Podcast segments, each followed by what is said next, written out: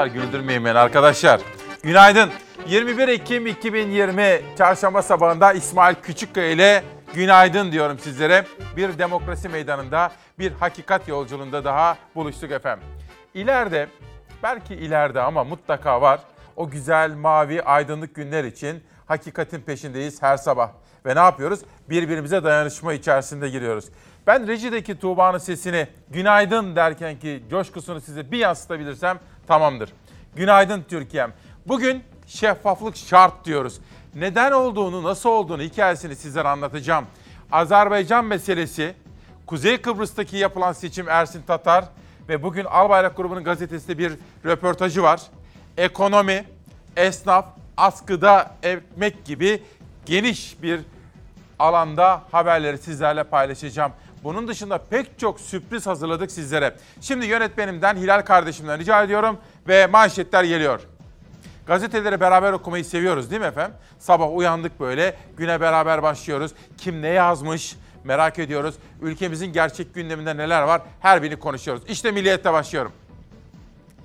Grip aşısı muamması. Pandemide talebin arttığı grip aşısı Türkiye'ye geldi. Aşı geldi ama kimlerin aşı olması gerektiğine ilişkin resmi algoritma yayınlanmadığı için sahada tartışma var.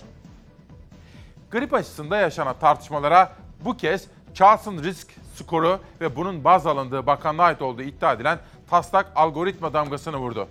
Vatandaşın aşıda öncelik almak için isim yazdırdığı eczaneler Charleston Risk skoruna göre grip aşısı yaptırılacağını belirterek vatandaşı aile hekimlerine yönlendirdi. Aşı sayısı az. Eczacılar sorumluluk almamak için algoritmayı bakanlık kabul etmiş diye lanse ediyor diyen Aile Hekimleri Federasyonu 2. Başkanı Er Yazgan ise algoritmada aşı olmak için risk skorunun 5'i geçmesi gerektiğini söyledi. Tabii şunu söyleyeyim. Biraz böyle bilmece gibi yazmışlar, bilim teknik dergisi gibi yazmışlar ama kısaca şunu söylemek istiyorum. Grip aşısı olmamız gerekiyor. Özellikle yaşımız 65'in üzerindeyse ve bir alt hastalığımız var ise fakat bunun nasıl olması gerektiğini aile hekimlerimize başvurarak da yapmamız gerekiyor. Çünkü bu sene beklenen veya ihtiyaç duyulan oranda, miktarda aşı yok. Dolayısıyla risk faktörüne sahip olanların, yaşı 65'in üzerinde olanların aile hekimlerinin tavsiyesiyle bir reçeteyle aşı olması gerekiyor. İşte basitçe bunu anlatmaya çalıştım. Dün kabine toplantısı vardı Cumhurbaşkanlığı hükümet sistemine göre. Adalet ve Kalkınma Partisi lideri ve Cumhurbaşkanı Erdoğan bir açıklama yaptı. Özellikle okullarda 5. ve 9. sınıfların yüz yüze eğitimi de hemen Cumhuriyet Bayramı'ndan sonra başlıyor. Eğitimde yeni bir adım daha atarak ortaokullarda 5. sınıflarda, liselerde 9. sınıflarda yüz yüze eğitim öğretim faaliyetlerini 2 Kasım tarihi itibariyle başlatıyoruz. Yüz yüze eğitime kademeli geçiş sürüyor. 2 Kasım'dan itibaren 2 sınıf öğrencileri için daha okul kapıları açılacak. Ortaokul 5 ve liselerde 9. sınıflar için yüz yüze eğitim başlayacak. Sizi özlemiştik. Okulumuz şenlendi. Hoş geldiniz. Çok mutluyum okullar açılıyor. Koronavirüs salgını nedeniyle uzaktan eğitim modeline geçildi okullarda. Ancak eğitimde aksaklık yaşanmaması için yüz yüze eğitime kademeli olarak geçiliyor. İlk olarak okul öncesi ve birinci sınıflar yüz yüze eğitime geçmişti. Onları ilkokullarda 2, 3 ve 4. sınıflar, ortaokulda 8. sınıflar, lise hazırlık ve 12. sınıflar izledi. Bakanlar Kurulu toplantısında yüz yüze eğitime dönecek iki seviye sınıf daha belirlendi. Onları da Cumhurbaşkanı Erdoğan açıkladı. Ortaokullarda 5. sınıflarda, liselerde 9. sınıflarda 5 ve 9. sınıflar haftada kaç gün okula gidecek henüz belli değil. 5. sınıfların da dahil olmasıyla ilk ve orta kademede sadece 6 ve 7. sınıflar kaldı. Yüz yüze eğitime geçmeyen. Liselerde ise 10 ve 11. sınıflar henüz okullarda ders başı yapmadı. Eğitimleri uzaktan eğitim yoluyla sürüyor. halen uzaktan eğitimin sürdüğü diğer sınıflarla ilgili tarihi de gelişmelere bakarak en yakın zamanda kamuoyuna ilan edeceğiz. Öte yandan önceki günde Milli Eğitim Bakanlığı 8 aydır kapalı olan okul kantinlerinin de açılmasına izin verdi. 19 Ekim itibariyle sınırlı sayıda ürün satılması koşuluyla kantinlerin açılmasına onay çıktı. Adalet Kalkınma Partisi lideri ve Cumhurbaşkanı Erdoğan açıklamalarından başka detayları da sizlere seçtik. Bugün şeffaflık şart dedik. Öyle değil mi efendim? Şeffaf olmalı. böyle kişinin yüzüne baktığınız zaman onun gerçeğini anlamalısınız. Veya devletin ihalelerine baktığınız zaman nerelere ne harcanmış, kime ne verilmiş bunu bilmemiz gerekiyor. Demokrasinin özü ve ruhu işte budur. Çalarsat gazetesinde ne demek istediğimi biraz daha detaylı anlatmaya gayret edeceğim. Ve sizler, siz her sabah güne bizimle birlikte başlayan siz kıymetli Çalarsat ailesi. Alp Kahraman Türk İzmir'den ve Ebru Gümüşkan da şeffaflık şart ama neden göremiyoruz diyerek şeffaflık arayışına dair yorumlarını bizlerle paylaşmış. Milliyetten Sözcü'ye geçiyorum. Birkaç gündür çok üzüntülüydük. Çünkü iyi bir insandı. Her şeyden önce. Tabii ki büyük bir yazardı. Tabii ki bizim Bekir abimiz de o. Tabii ki Andre Hanım'ın aşık olduğu eşiydi. Tabii ki tabii ki doğayı çok severdi, hayvanları çok severdi. Gerçekten öyle. Hayatı severdi, insanları severdi. Ama o hepsinden önce iyi bir insandı. Bekir Coşkun abimizi son yolculuğuna uğurladık. Bugün Sözcü gazetesi yazarı da Bekir Coşkun son yolculuğuna gitti efendim. Allah rahmet eylesin. Sevenlerine sabır diliyorum. Bekir Coşkun'u son köyüne uğurladık. Son köşesinin adı 10. köy olan usta ve dürüst yazar Bekir Coşkun'un cenaze töreninde gözyaşları sel oldu. Bekir abiyle ilgili haberleri sizler için derleyip toparladık. Sizlere detaylı olarak anlatacağım. Ama şunu söylemek isterim. Kalemini asla satmayan, gerçekten cumhuriyet sever, yurtsever, gerçekten Atatürk aşığı, hayat aşığı bir insandı o. Dürüst bir gazeteciydi. Her şeyden önce dürüst bir gazeteciydi. Yeri doldurulamaz onu söyleyeyim. Yeri doldurulamaz Bekir abimizin. Bir manşet daha gelsin. Yeni Zekeriya Öz, Akın Gürlek'tir diyor Sözcü'nün birinci sayfası. CHP lideri Kılıçdaroğlu siyasallaşan yargıyı eleştirdi. Kılıçdaroğlu, Anayasa Mahkemesi kararlarını tanımayan, baktığı davalarda adaleti katleden 14. Ağır Ceza Başkanı Gürlek'i FETÖ'nün yargıdaki kumpasçısı firari savcı Zekeriya Öz'e benzetti. Tabii ağır olmuş gerçekten de hem Kılıçdaroğlu'nun sözleri hem de Sözcü'nün bu birinci sayfadaki manşeti ağır bir ifade. Ama bakalım detaylarda neler var. CHP lideri şöyle konuştu. Adalet dağıtması gerekenler adaleti katlediyor. Kim bu? Akın Gürlek. Bu yeni Zekeriya özümüz çıktı. Hak hukuk tanımam diyor. Orta çağda olmayan bir yapıyla karşı karşıyayız. Emin Çöleşan'dan FETÖ'cü çıkarmaya çalıştılar. FETÖ ile en ciddi mücadeleyi sözcü yaptı diyor efendim. Sözcüden sonra Sabah gazetesine geçeceğim ama Ezgi Gözeger sizler için korona ile mücadelenin 20 Ekim Salı'dan 21 Ekim Çarşamba'ya geçerken meydana gelen günlük bilançosunu çıkardı. İzleyelim. çok ciddi bir e, tabloyla karşı karşıyayız ve bu işin ciddiyetinin ve riskinin, tehlikesinin artma ihtimali de önümüzdeki günlerde fazla. Uyarı çok net. Tablodaki hasta sayısı hanesi günden güne yükseliyor. Bir gün öncenin tablosu 2026 hasta demişti. Son tabloya göre ise 1894 kişi daha koronavirüs belirtisi gösterdi. Son 24 saatte hayatını kaybeden kişi sayısı ise 74. Daha e, solunum yolu enfeksiyonları e, tam başlamadan Ekim döneminde e, ciddi bir artış yaşamaya başladık. Rakamlardaki artışın nedeni işte bu görüntü ve birçok yerde bu görüntünün yaşanıyor olması. Türkiye'de vaka sayılarının düşmesiyle birlikte 1 Haziran itibariyle alınan o sıkı tedbirler kaldırılmış, normalleşme adımları atılmıştı ve o günden bu yana da uzmanlar her seferinde kişisel önlemlerin gevşetilmemesi konusunda sıkı sıkıya uyarıyor. Sağlık Bakanı Fahrettin Koca hasta ve vaka tanımını ayırmış, belirti göstermeyen kişilere koronavirüs tablosunda yer verilmediğini itiraf etmişti. 19 Ekim'in koronavirüs tablosundaysa hasta sayısı önce 1958 olarak açıklanırken akşam saatlerinde tablo yenilendi, hasta sayısı 2026'ya yükseldi. Yapılan düzeltmeyle 2000 sınırını aşan hasta sayısı koronavirüs tablosunda en son Mayıs ayında görülmüştü. Durumu o günden daha ciddi hale getirense o gün vaka sayısıydı, bugün sadece belirti gösterip hastaneye yatırılanların sayısı. Koronavirüs testi pozitif olup evde tedavi gören ya da belirti göstermeyenler tabloya hala dahil değil. Özel hastanelerin önemli bölümü e, tabii COVID hastası yatırmak istemiyor. Çok yüksek bedeller e, isteniyor COVID hastalarından. Yani hastaneye yatırabilmek için SGK'lı olsalar bile. Çoğu devlet hastanesi de çok ağır zatürre olmadıkça, oksijen düşmedikçe hastayı yatırmıyor. Çünkü o, e, pandemi hastaneleri de dolu şu anda. Son tabloya göre ağır hasta sayısı 1545'e yükseldi. Hastalarda zatürre oranı ise 20 Ekim tablosuna %5,6 olarak yansıdı. Akademik Solunum Derneği Başkanı Profesör Doktor Bülent Tutluoğlu zatürre oranının da arttığını söyledi. Bir de resmi verilerin bu konuda da gerçeği yansıtmadığını. %5.6, %6 gibi zatürre oranları açıklanıyor ama bizim pratikte karşılaştığımız zatürre oranları neredeyse %40, %50'lere kadar varıyor. Her bize başvuran e, iki hastanın birinde diyebilirim ki zatürre var. Başta Avrupa ülkeleri olmak üzere birçok yerde kısıtlamalar yeniden hayata geçirildi. Uzmanlara göre Türkiye'nin de geç kalmadan adım atması gerekiyor. Şu anda başa çıkamıyoruz. Kış döneminde yaşayacağımız problemler daha büyük. Şimdiden bazı önlemler alırsak üzerimize gelen bu e, dalgayı daha e, hafif atlatabiliriz. Cerrahpaşa Tıp Fakültesi'nin dekanı Gönen var, Sayın Gönen. Diyor ki İstanbul'da vaka sayılarında muazzam bir artış var. Hastaneye yatanlarda, başvurularda vaka sayısında neredeyse iki katına varan bir artış var diyor efendim. Onu söyleyeyim.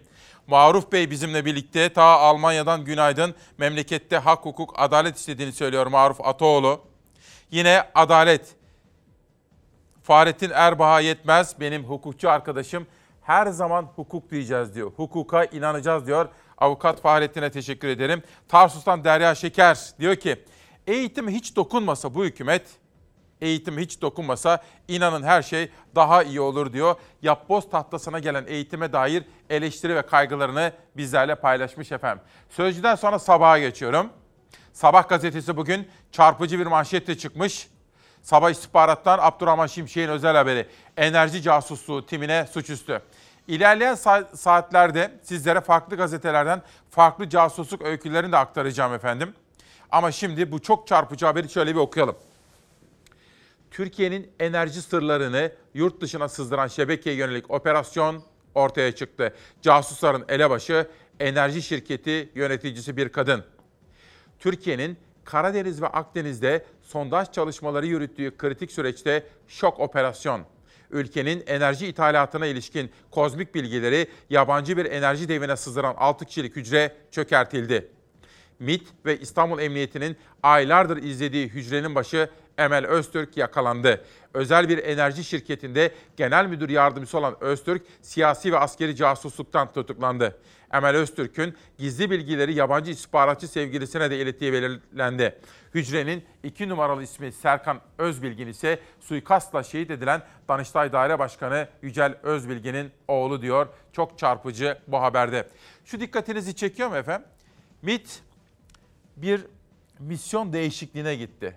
Bir operasyonel olarak yurt dışına kaymaya başladı. Bu aslında Hakan Fidan'ın MİT müsteşarlığına geldiği ilk dönemde biz basın toplantısı yapmıştı. Bizler de oraya davetliydik. Orada ortaya koyduğu bir vizyon vardı. İç istihbarat, dış istihbarat ayrımını yaparak Milli İstihbarat Teşkilatı'nın dışarıdaki operasyonlara ağırlık vereceğinin altını çiziyordu. İşte bazen bir FETÖ'cüyü yakalıyorlar, bazen bir PKK'lı teröristi yakalıyorlar, bazen de böyle casusluk operasyonunda yer alıyorlar. Bu da dikkatleri çeken önemli bir ayrıntı diyorum efendim.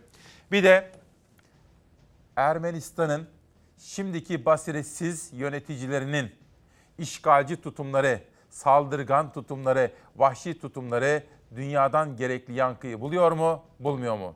Bir soru da bu.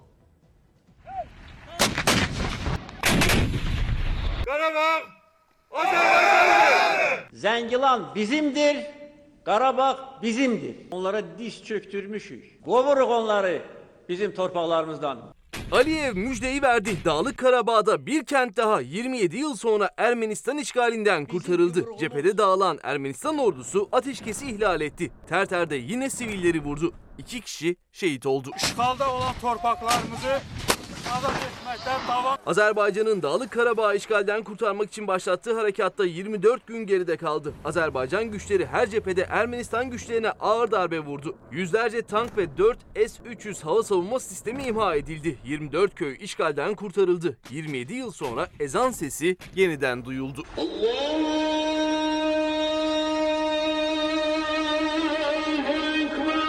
Yenilmez dırnak arası Ermenistan ordusu. Hardadır bu yenilmez Ermenistan ordusu? Görün bakın nece kaçır. Azerbaycan ordusu son çatışmaların ardından İran sınırında kritik öneme sahip Zengilan kentini de kurtardı. Ermenistan sınırına dayandı. Azerbaycan ordusu akşam saatlerinde Ermenistan güçlerinin işgali altındaki Gubatlı istikametindeki birliklerini top atışıyla imha etti. Yine Ermenistan'a ait bir insansız hava aracı da imha edildi. Gördüler ki biz onlara ele ders veririz ki. Bu dersi hiç vakit unutmayacaklar. Dünyaya yardım için yalvaran, küstahça Ankara'yı suçlayan Erivansa savaş suçu işlemeyi sürdürdü. Ermenistan ordusu Goranboy, Terter ve Ağdam'ı hedef aldı. Cumhurbaşkanı Aliyev Ermenistan'a sert çıktı. Bunların her bir sözü yalan. Ne vicdan var, ne ahlak var. Yalancıları biz bundan sonra da kovacağız. Aliyev, Ermenistan'ın işgal ettiği topraklardan çekilmesi halinde harekatın bitebileceğini söyledi. Dağlık Karabağ'da süren harekat Ankara'nın da gündemindeydi. Cumhurbaşkanı Erdoğan'ın ardından MHP lideri Bahçeli ve İyi Parti Genel Başkanı Akşener de Ermenistan'ı destekleyen Minsk grubunu hedef aldı. Türk düşmanları Dağlık Karabağ'da faaldir. Sayın Erdoğan'ı uyarmak istiyorum. Kurulacak masalarda Türkiye'nin Azerbaycan'ın yanında yerini almasını sağlayın. Devlet Bahçeli Dağlık Karabağ sorununda sessiz kalan Türk Cumhuriyetlerine de tepki gösterdi. Bir Türk dünyaya bedeldir diyoruz. Fakat hiçbir dost ve kardeş ülkeden dimdik bir duruş göremiyoruz. Ayıptır, günahtır. Bu suskunluk, bu durgunluk Türkiye yakışıyor mu? Hadi Kıbrıs davamız davasında sesiniz çıkmıyor. Hadi Kerkük'ten habersizsiniz. Bari Dağlık Karabağ'da taraf olun. Üstelik hakkın hakikatin safında yer alın. Bu sabah şeffaflık şart dedik. Çalar Saat gazetemizde buna ilişkin manşetler var. Onun dışında demokratik hayatımıza, hukuk sistemimize ilişkin özel haberler var. Mesela bugün takip edeceğimiz duruşmalardan biri Tahir Elçi. Katledilen Diyarbakır Baro Başkanı Tahir Elçi'nin ilk duruşması bugün yapılacak. Onun dışında madenciler ve alın teriyle çalışanlar dün sosyal medyada dünya gündemine girdi. Alın terimin karşılığı. Hatta Şivem Hanım bir mesaj atmıştı bana sabah. Dedi ki ne kadar güzel, ne kadar anlamlı diye.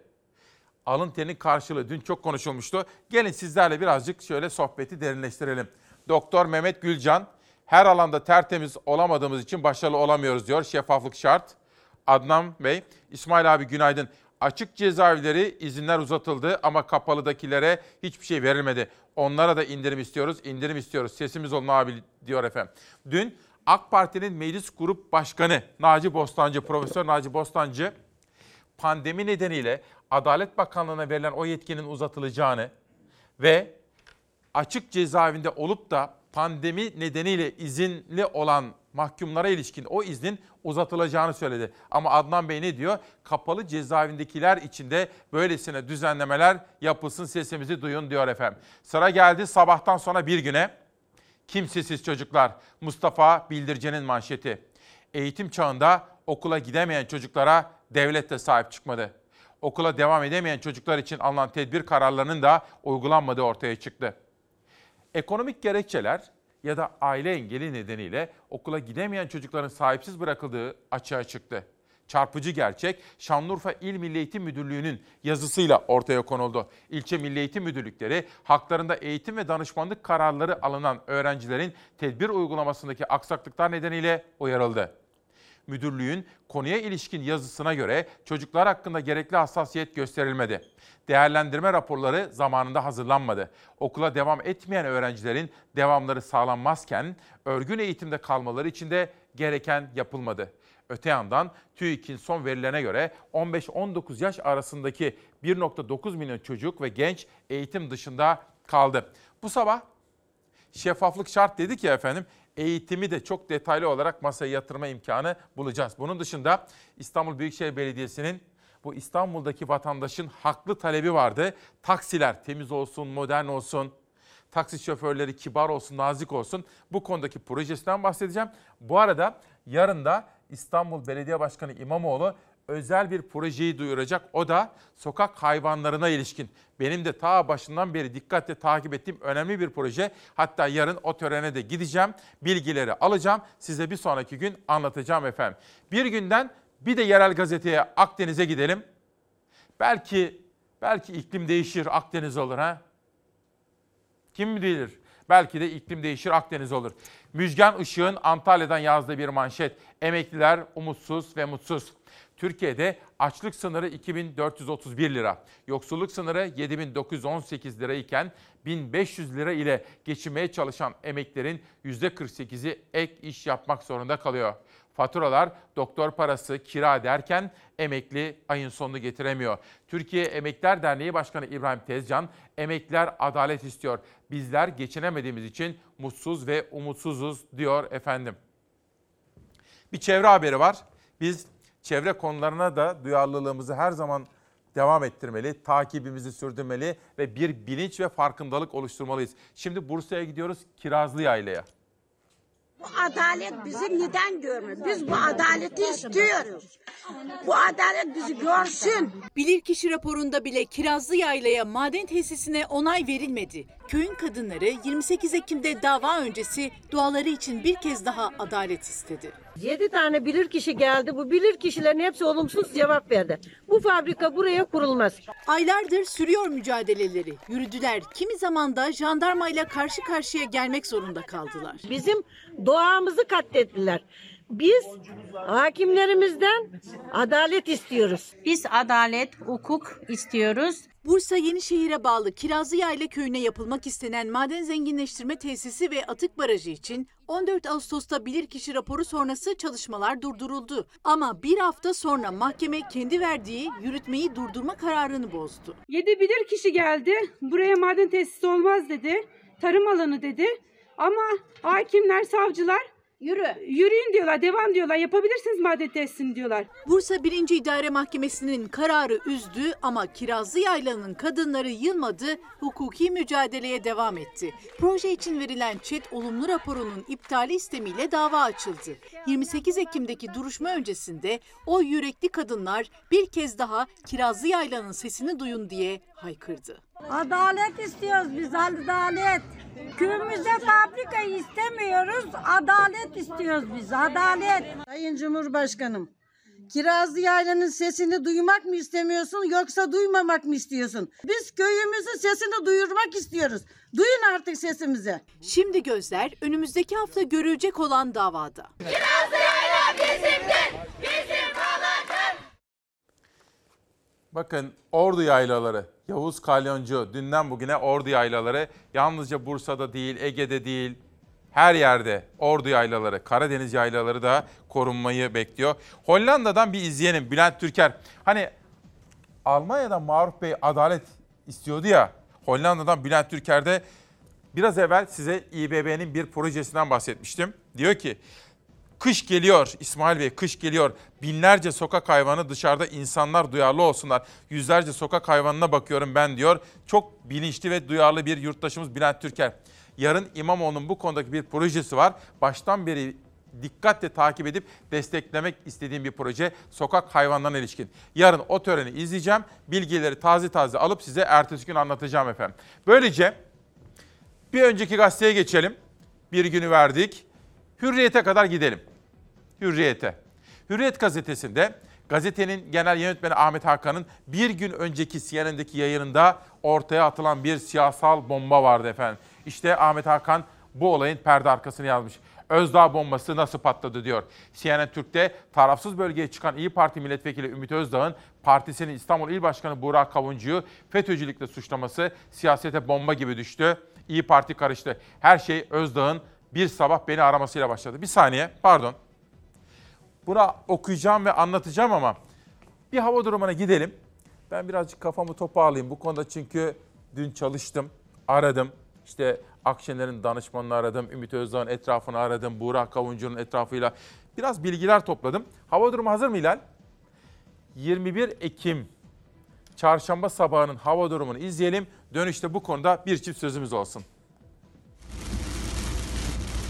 Yağışlı hava bugün yurdu terk ediyor. Son olarak yağışın Ege ve Akdeniz bölgeleriyle İç Anadolu bölgesinin güney illerinde görülmesi bekleniyor. Karadeniz'in doğusunda da yağış ihtimali var. Ege, Akdeniz ve Doğu Karadeniz dışında bugün gökyüzü güneşli. Marmara'da sıcaklıklar artmaya başlıyor. Perşembeden itibaren ise sıcaklık artışı tüm yurtta hissedilecek.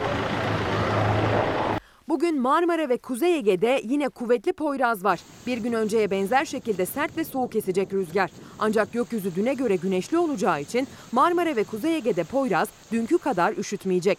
Öğle saatlerinde Ege'nin genelinde yağış ihtimali var. Güney Ege'de gök gürültülü sağanaklara dikkat. Dolu ihtimali sürüyor. Akdeniz bölgesinin batı illerinde de benzer yağışlar zaman zaman kısa süreli kuvvetli sağanak şeklinde görülebilir. Doğu Karadeniz'de ise yağışlar bugün daha hafif. Perşembe günü yağışlı hava yurdu tamamen terk ediyor. Sıcaklıklarsa perşembeden itibaren birer ikişer artacak. Hafta sonu da dahil önümüzdeki günlerde yurtta yağış beklenmiyor. Sıcaklıklarsa perşembe başlayan artışla günden güne sonbahar normallerinin 5-7 derece üzerine kadar çıkacağı benziyor. Önümüzdeki hafta sonu meteorolojik koşullar tam olarak yaza dönmese de yaz normallerine oldukça yakın seyredecek. Bu Ümit Özdağ meselesine birazcık yakından bakalım ama önce bu olaydan bağımsız olarak şu yorumumu yapayım. Daha evvel de ifade etmiştim. İyi Parti'nin ivmesi yukarıya doğru. Bunda hem fikir miyiz? Evet. Peki Akşener'in ivmesi o da yukarıya doğru. Peki. Seçim ne zaman? 2023'te.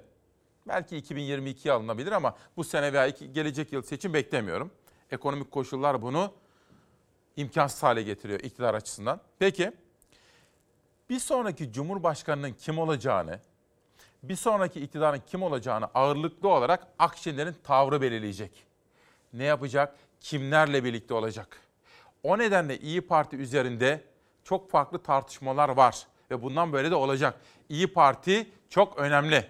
İktidar İyi Parti'nin o bloktan alınıp bu tarafa gelmesini istiyor. Eğer bu olmazsa bölünmesini istiyor. Bunları birer yorum olarak anlatalım. Bu olaydan bağımsız. Peki bu olay nedir? Ahmet Hakan bizzat yazmış okuyalım. Bakın. Şimdi televizyon için şöyle bir şey. Canlı yayında her an her şey olabilir değil mi? Mesela bir yere konuk olursunuz. Ne dediğiniz gündem oluverir.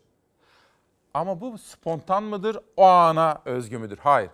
Ahmet Hakan çok açık bir şekilde yazmış. Ümit Özdağ bunu düşünmüş, planlamış. Bir hafta önce Ahmet Hakan'ı aramış ve demiş ki İyi Parti ile ilgili sizinle konuşmak istiyorum yayında. Ve beraber kararlaştırmışlar. Bir hafta sonrası için gün belirlemişler. Gelmiş Ahmet Hakan'ın bugün köşesinden net bir şekilde okuyorum ki Ümit Özdağ birkaç kere söylemiş yayından sonra da. Bugün demiş bombayı patlatıyorum. Yani tamamen bilinçli, tamamen planlı bir yayın yapılmış burada. Ahmet Hakan için söylemiyorum. Ahmet Hakan kendisine gelen bir talebi gerçekleştirmiş, doğru yapmış. Ümit Özdağ bunu neden yaptı? Neden bunu İyi Parti'nin yetkili kurullarında konuşmak yerine partisinin bir meselesini canlı yayına taşıdı? İşte o soru işareti. Şimdi dikkatle okuyoruz efendim. Her şey Ümit Özdağ'ın bir sabah Ahmet Hakan'ı aramasıyla başladı. Ahmet Bey diyor Ümit Özdağ. Sizin programınızda İyi Parti'de yaşananlarla ilgili konuşmak istiyorum. Ahmet Hakan ne yapsın? Hiç düşünmeden kabul etmiş. Bir hafta sonrası için sözleştik. Bakın bir hafta sonrası için sözleştik. Yani Ümit Özdağ bir hafta boyunca hazırlanmıştı. Özdağ CNN Türkiye geldi. Ne diyecekti? O ana kadar Ahmet Hakan da bilmiyordu. Bu akşam burada bomba patlayacak dedi. Bunu söyleyen Ümit Özdağ. Yani İyi Parti'nin milletvekili bir canlı yayına gittiği zaman partisiyle ilgili bir bomba patlatmaya gitmiş. Program başladı. Şaşırtıcı derecede açık ve net konuştu. Resmen ve alenen FETÖ'cü dedi partisinin İstanbul İl Başkanı Buğra Kavuncu'ya. İtiraf edeyim bu kadarını beklemiyordum. Ümit Özdağ'la gelen partililer de şoktaydı. Peki hemen altında Akşener ne dedi? Akşener Özdağ'ın FETÖ'cülükle suçladığı Buğra Kavuncu'ya sahip çıktı. İstanbul İl Teşkilatı da Buğra Kavuncu'ya sahip çıktı. Şimdi ortadaki soru şu. Ümit Özdağ Ahmet Hakan'ı arıyor, bombayı patlatacağım diyor ve bir hafta sonrasına gün alıyorlar efendim. Bu neden yapıldı? Bu arkadaşın bir FETÖ'cü sivil toplum örgütünde bağ olduğuna dair e, bilgi var. Alçaklığın adı siyasette meşrulaşmış. Bu kadar ucuz bir insan hayatını karalamak, kirletmek yazık. Yazık. Burak Kavuncu suç duyurusunda bulunuyor. Bir partinin vekilinin bir il başkanı hakkında şok edici bir iddiada bulunması artık o partinin gündemi değildir. Türkiye'nin gündemidir. İyi Parti İstanbul Milletvekili Ümit Özdağ kendi partisinin İstanbul İl Başkanı Buğra Kavuncu için FETÖ'cü imasında bulundu. Genel Başkan Akşener milletvekiliyle İstanbul İl Başkanı'nın adliyelik olduğunu duyurdu. AK Parti de bu artık Türkiye'nin gündemi deyince siyaset toz duman oldu. Biz partimize bir saldırının olacağını bekliyorduk elbette. Araştırma şirketlerinde 13 ile 15 arasında sonuçlar bulununca kış kışlığını her zaman yapar onu biliyorduk da. Topu taca atmak yerine kendisinden il başkanı FETÖ'cüdür iddiasına cevap vermesini bekliyoruz. İyi Parti'deki iç tartışma Bülent Turan'ın çıkışıyla iki partiyi karşı karşıya getirdi. Akşener, partinize bir operasyon mu var sorusuna imalı cevap verdi. Bülent Turan'ın İyi Parti ile ilgili sosyal medya paylaşımını savunurken yaptığı dağılmaları kaçınılmaz sözü tansiyonu yükseltti. İyi Parti'de kim FETÖ'cü kim değil bilmem ama bir yıl önce İyi Parti bir operasyon için kuruldu. Seçimden sonra dağılma süreci başlayacak demiştik. Sayın Bülent Turan'ın büyük bir zevkle ortaya koyduğu düşünceleri de benim için çok manidar oldu. Elbette başka bir gözle inceleyeceğiz bundan sonraki hadiseleri. Sayın Turan sonunda Allah affetsin dememek için sorunlu gördüğümüz durumlara gerekli müdahaleleri yapıyoruz. Bu İyi Parti'nin meselesidir. Siz öncelikle kendi bahçenizi temizleyin. Millet İttifakı'nın ortağı İyi Parti bir ay önce kongresini yapmıştı. O günden sonra da yönetime girenler giremeyenler tartışması liste kriziyle çalkalandı. Hem Sayın Çıray'ın hem Sayın Özdağ'ın ölçü kaçsa da fikirlerine yönelik saygı duydum. İyi Parti'deki küskünlerden Ümit Özdağ'ın bir televizyon programındaki açıklamaları partiye bomba gibi düştü. İstanbul İl Başkanı Buğra Kavuncu için FETÖ'cü imasında bulundu. Kendisi de aynı zamanda FETÖ'nün yurt dışındaki en büyük sivil toplum örgütü olan Kazakistan Türk İş Adamları Derneği'nin başkan yardımcılığını yapmış. Benim olduğum dönemde bu derneğin FETÖ'cü olduğuna dair en ufak bir ibare yoktu. Cumhurbaşkanı hatta başbakan bu ülkeye geldiğinde bu derneği ziyaret ederdi. Ümit Özdağ'ın İyi Parti HDP'ye ilişkin iddiası da vardı. Akşener önceki tartışmalar için parti içi demokrasi derken Özdağ'ın HDP iddiasına çok kızdı. Sayın Genel Başkanı 3 kez aradım. Dedim ki Iğdır'da ve Kars'ta Milliyetçi Hareket Partisi'ni desteklediğimizi açıklıyor. Kars'ı biz kazanamıyoruz ama MHP'de kaybediyor.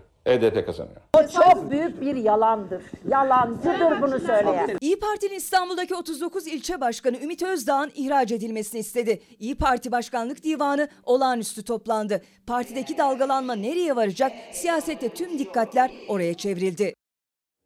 Burada önemli olan detay Ümit Özdağ gibi deneyimli bir isim, çok akıllı bir isim, bir kurt o. Bir hafta önce planlamış, Ahmet Hakan'ı aramış yayına gelmek istiyorum. Bombayı patlatacağım demiş. Bir hafta sonrasına gün almışlar efendim. Çok ilginç. Ahmet Hakan bunu açık açık yazmış bugün. Çok konuşulacağını tahmin ediyorum. Bu konuyu bu sabah detaylı olarak aktarmaya gayret edeceğim. Sıra geldi Cumhuriyet'e. Derin kırılma, İyi Parti karıştı. Ümit Özdağ'ın sözleri krizi büyüttü. Akşener saldırı bekliyorduk dedi. AKP'li Turan'ı suçladı.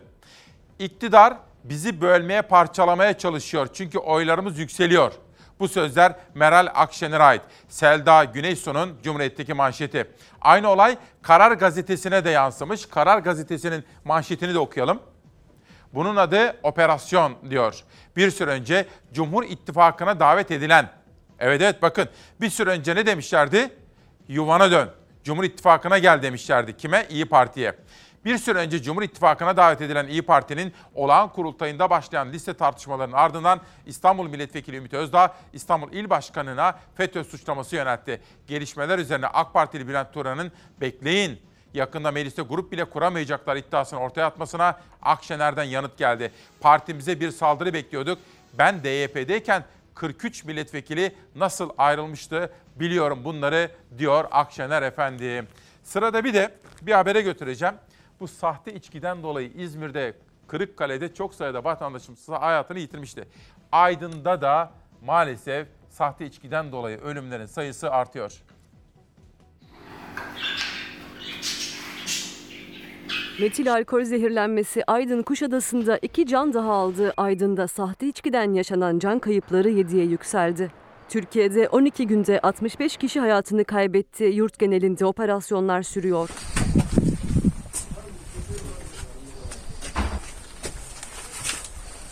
Sahte içki kabusu büyüyor. Türkiye genelinde 9 Ekim'den bu yana 65 kişi hayatını kaybetti. 50 kişi de yoğun bakımda yaşam savaşı veriyor. Toplum sağlığıyla oynayanlar ürettikleri kaçak içkileri piyasaya sürdükçe yaşamlar bir hiç uğruna kararıyor. Aydın'da sahte içki zehirlenmesi nedeniyle tedavi gören iki kişi daha yaşamını yitirdi.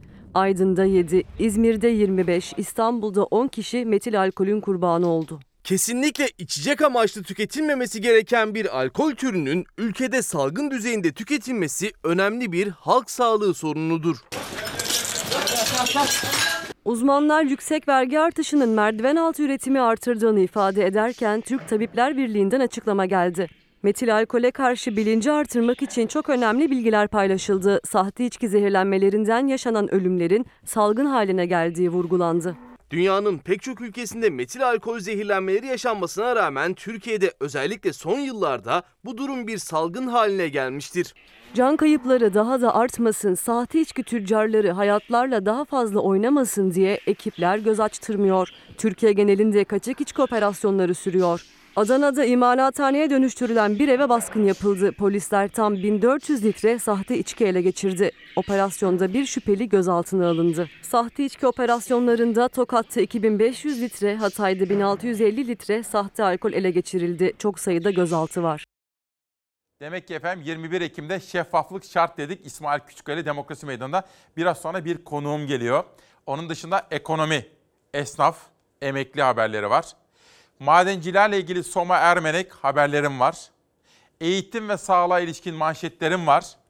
Sürprizlerim de var sizler için hazırladığım. Ve Ahu Eser Eset'in Kırık Aşklar Limanı isimli kitabı bu sabah tanıtacağım ilk kitap olsun. Dün annesiyle de konuşma imkanı buldum. Bir Çalarsat annesi. Ve bugün efendim 21 Ekim'de bizim Aydınlık Türkiye konusunda unutmadığımız, unutamayacağımız değerler, yitirdiğimiz büyük isimler. Cumhuriyet'in yol göstericisi Ahmet Taner Kışlalı, Profesör Doktor Hakkı Uyar tam da ölüm yıl döneminde Cumhuriyet aydınlanmacısı Ahmet Taner Kışlalı'yı saygıyla anmamızı bize hatırlatan önemli bir yazıyla karşımızda efendim. Günün ilk sade kahvesi için müsaadenizi istiyorum. Dönüşte Bekir Coşkun abimizle başlayacağız. Ekonomi, eğitim, sağlık akıp gideceğiz. Hayat dayanışmadır. Şimdi bizim reji gülüyor da burada bir şeyler oldu size söyleyeyim ama hayat dayanışmadır. Annelerimiz ne derdi küçükken babalarımıza? Ee derdi hayat müşterektir. Hiç unutmam kulağıma küpe. Hayat müşterektir. Yani dayanışma. Günaydın efendim. 21 Ekim 2020 çarşamba sabahında İsmail Küçükkaya ile Çalar Saat'e hoş geldiniz. Bugün şeffaflık şart diyorum. Şeffaflık şart. Bunun nereden çıktığını sizlere detaylı olarak anlatacağım. Şimdi Hilal yönetmenim ikinci tur gazeteleri verecek ve size yeni gazete manşetlerini aktarmaya çalışacağım. Tam reklam arasına gittim. Sade kahvemi elime aldım. Telefon çalıyor. Baktım Ümit Özdağ. Hani İyi Parti'de Ahmet Hakan'ın yazısını ve programını sizlere anlatmıştım ya. Ümit Özdağ'la böyle 7,5-8 dakikalık bir konuşma yaptık. Ama bir dakika. Önce ekonomiye şöyle bir yakından bakalım. IMF'ye göre 15 yıl geriye gidiyoruz. Evet evet Ümit Özdağ aradı. Gündemdeki konuyu birazcık konuşma imkanı bulduk. Kendisini demokrasi meydanına davet ettim. O kadarını söyleyeyim şimdilik. Kişi başına düşen gelirde büyük yerime IMF'ye göre 15 yıl geriye gidiyoruz. Pencere gazetesi manşette. Uluslararası Para Fonu'nun açıkladığı Ekim ayı raporu Türkiye'de kişi başına düşen milli gelirde hızlı erime yaşanacağını öngördü. IMF'nin tahminlerine göre kişi başına milli gelir bu yıl 7720 dolara gerileyecek. Böylece Türkiye kişi başına gelirde neredeyse 2005 yılına dönmüş olacak. 15 yıl önce kişi başına gelir 7350 dolardı diyor. Sizin durumunuz nicedir efendim? Ekonomik durumunuz, milli gelir, ailenizin bütçesi. Bunu birazcık tartışın kendi aranızda. Sırada 20 Ekim'den 21 Ekim'e geçerken bütün ülkemizdeki koronaya dair en çarpıcı görüntüler ve o görüntülerin haberleri. Tedbirlerle virüse şans tanımayalım.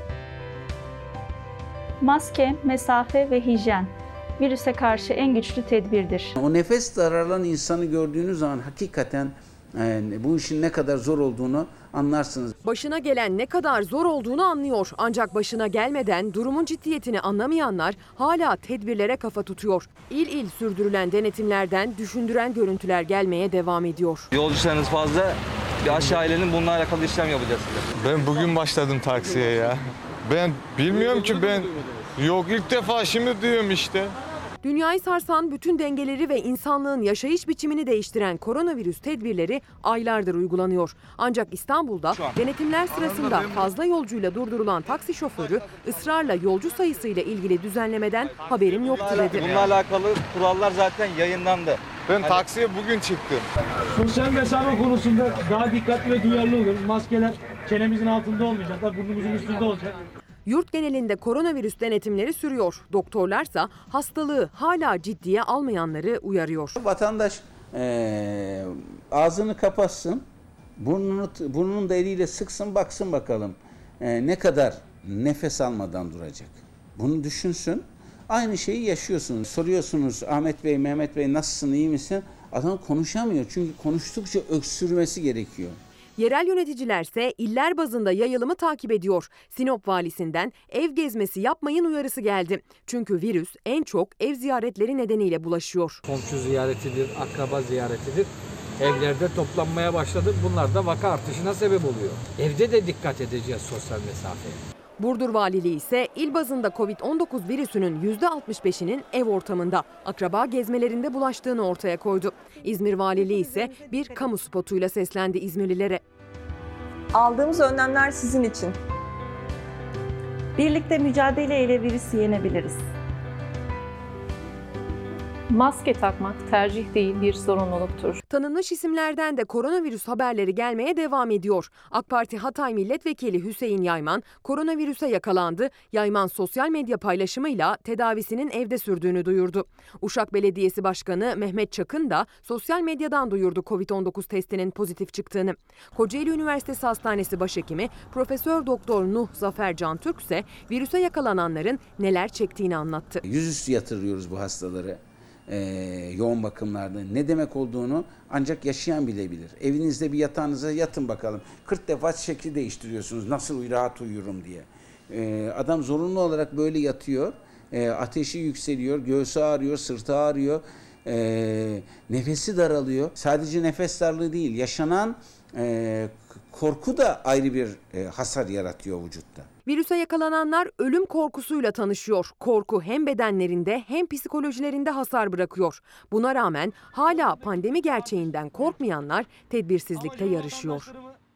Cerrahpaşa Tıp Fakültesi Dekanı Gönen hocamız diyor ki İstanbul'da vaka sayılarında hızlı artış var. Hastanelere gelenlerde ve şikayetlerde başvurularda iki katına varan artışlar var diyor Gönen hoca. Bu arada Hüseyin Yayman'a Hatay'a geçmiş olsun diyoruz. Sabah erkenden de mesajlaştım. Hüseyin Yayman hocamız. Hamza Dağ AK Parti'den Genel Başkan Yardımcısı benim hemşerimdir. Ayrıca CHP'den Çorum Milletvekili Tufan Köse'ye de Uşak Belediye Başkanı da geçmişler olsun diyoruz. Şeffaflık şart.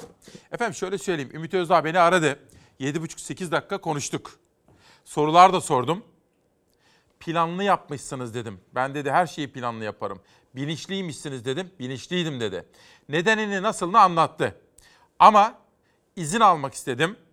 Anlatayım mı Çalarsat ailesine? Hayır dedi. Sizi sevdiğimden, saydığımdan, önemsediğimden size bilgi vermek istedim dedi. O zaman dedim canlı yayında anlatmayayım ama siz demokrasi meydanına katılın dedim. O konuda anlaştık Ümit Özdağlı efendi.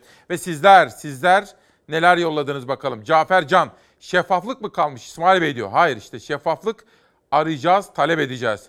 Engin Şahin, vatandaş zaten şeffaf yani çıplak büyük projelerin haberini yasaklayanlar neden şeffaf olmuyorlar diyor bakın. Ve Ümit Yaşar Arda da kravat sağ olsun. Arkadaşlar böyle kı- kıya- kıyafetin güzel, kravatın şık falan onları geçtik artık bakın 8. yıl. Herhangi bir konuda fikir istiyorum sizlerden. Katılım istiyorum. Çok akıllısınız. Dolayısıyla ben sizlerden hani nezaket tamam çok teşekkür ediyorum sağ olun ama ihtiyacım olan şey fikir. İhtiyacım olan şey yorum. Bana bunlarla gelin olur mu? Cumhuriyet. Ekmek kavgası. İktidar yoksulluğa kampanya önerdi. Millet İttifakı sert tepki gösterdi. CHP lideri Kılıçdaroğlu askıda ekmek kampanyası için günün 24 saati konuşuyor. Petrolü bulduk, gazı bulduk. Yetmedi bir daha bulduk. Almanya bizi kıskanıyor. Sonunda askıda ekmek gerçeğine geldik. Mutfaktaki kadının ıstırabını bilmiyor. Bunlarda ahlak yok yorumunu yaptı. Hayaller doğalgaz, hayatlar askıda ekmek diyen İyi Parti lideri Akşener de hem ekonomi uçuyor deyip hem de askıda ekmek kampanyası başlatıyorsanız biriniz yalan söylüyor demektir şeklinde konuştu. Bahçeli ise muhalefet liderlerini milletin ekmeğine göz yummakla suçladı diyor efendim. Dün üzüntümü sizlerle paylaşmıştım. Çok sevdiğimiz, çok saydığımız yeri doldurulamaz demiştim. Her şeyden önce iyi bir insan demiştim. Büyük bir yazar. Tabii ki büyük yazar. O bizim Bekir abimiz. Biz mesleğe onların yanında başladık. Hürriyet Ankara 1991. Ama o her şeyden önce yeşili çok seven, doğayı seven, yurdunu çok seven, insanlara hayatı, şiiri, edebiyatı, kelimeleri ve dilimizi çok seven birisiydi. Hayvanları çok seven birisiydi. Bekir abimiz büyük bir yazardı. Ve bakın Sözcü gazetesi bugün diyor ki Bekir Coşkun'u son köyüne uğurladık. Bunu biliyorsunuz değil mi efendim? 9. köy, 10. köy. Bizim ülkemizde doğru söyleyeni ne yaparlar? 9 köyden kovarlar. Peki bizim ülkemizde her zaman hakikatin peşinde olanlar daha evvel doğruyu söylediği için 9 köyden kovulsalar da ne yaparlar? 10. köyü bulurlar.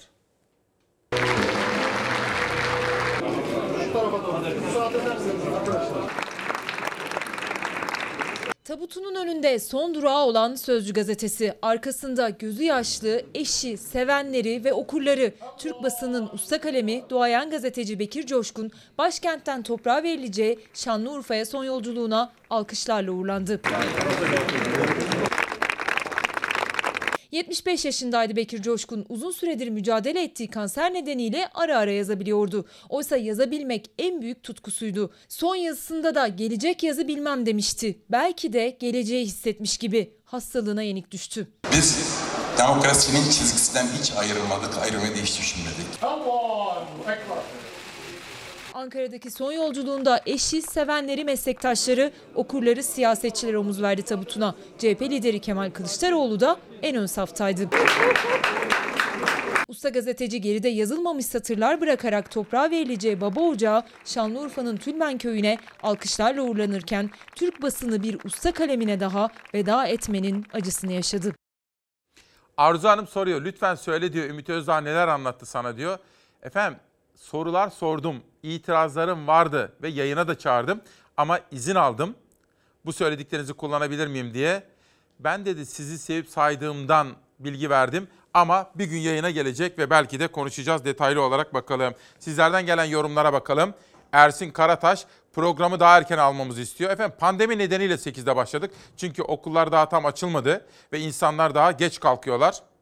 Berin Fethullahoğlu, Sayın Küçükkaya gazeteciler gününüz kutlu olsun diyor. Latife Soysal, Ümit Özdağ İyi Parti'yi karıştırıyor. FETÖ'cü vekiller mecliste otururken diyor ve Ümit Özdağ'ı eleştiriyor. O da Latife Soysal.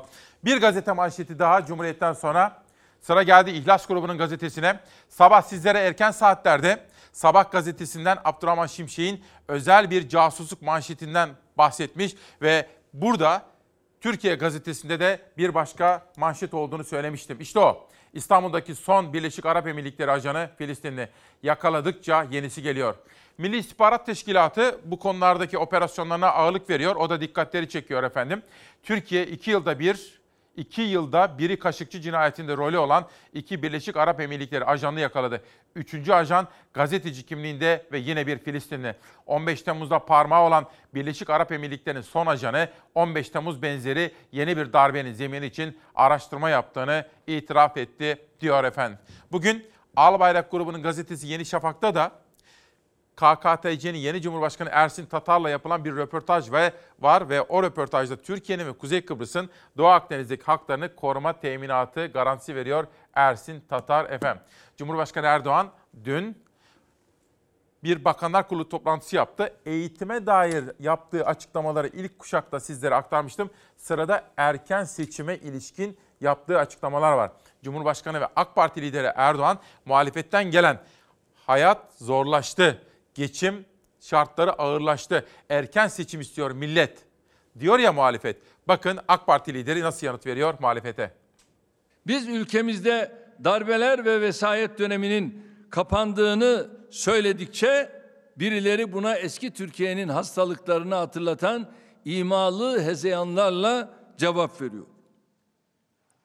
Biz milli iradenin üstünlüğüne, demokrasiye, hukuka vurgu yaptıkça darbe ve vesayet heveslerinin çirkin yüzleriyle ve aşağılık üsluplarıyla karşılaşıyoruz. Bunların hepsini de eski devir alışkanlıklarıyla yapılan son çırpınışlar olarak değerlendiriyoruz.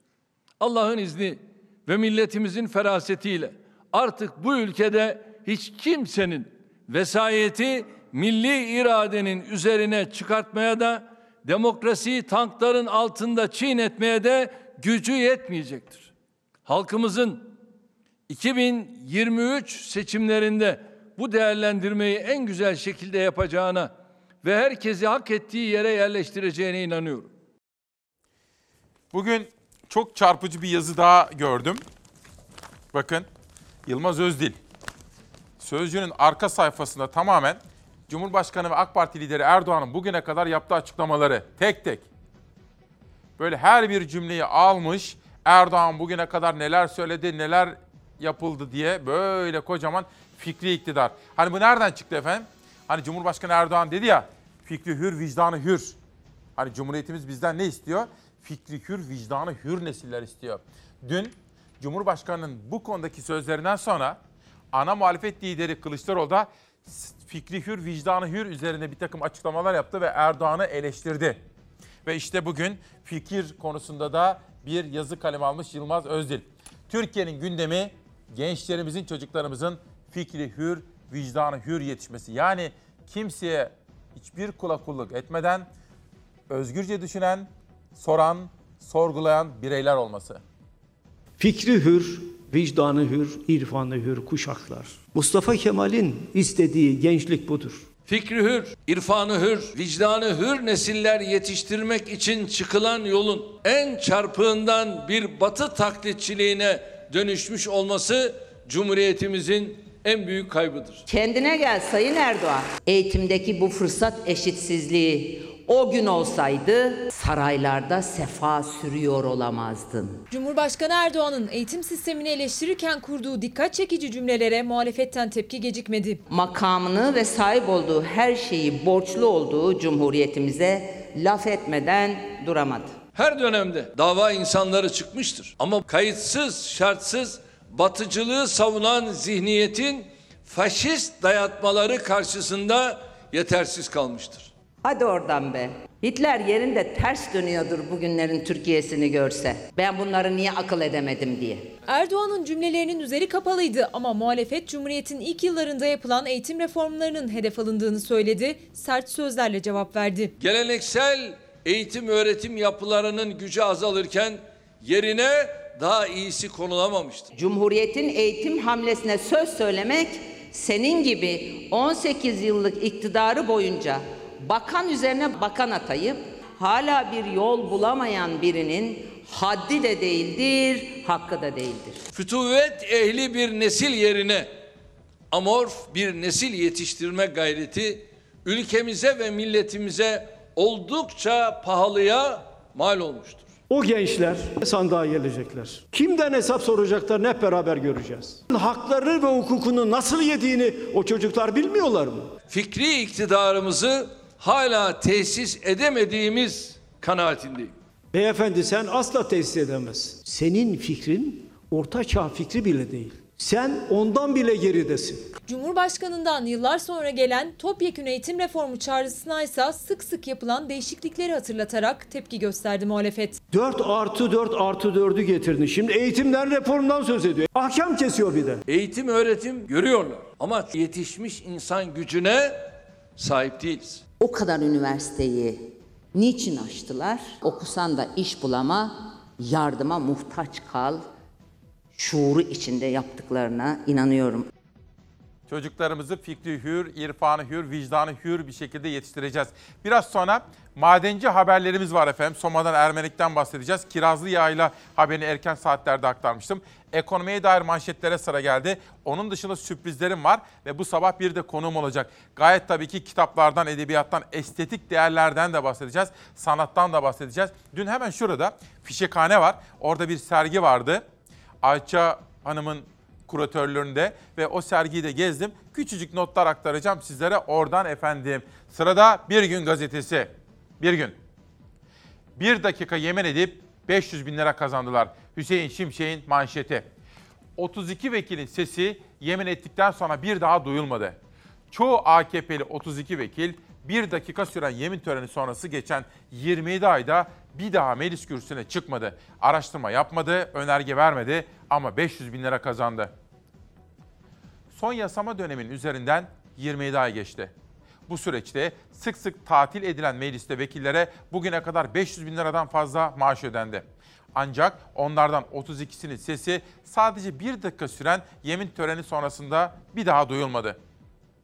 Söz konusu milletvekilleri kanun teklifi hazırlamadı, tek bir araştırmaya veya önergeye imza atmadı. Listedeki isimlerden 27'si AKP'li.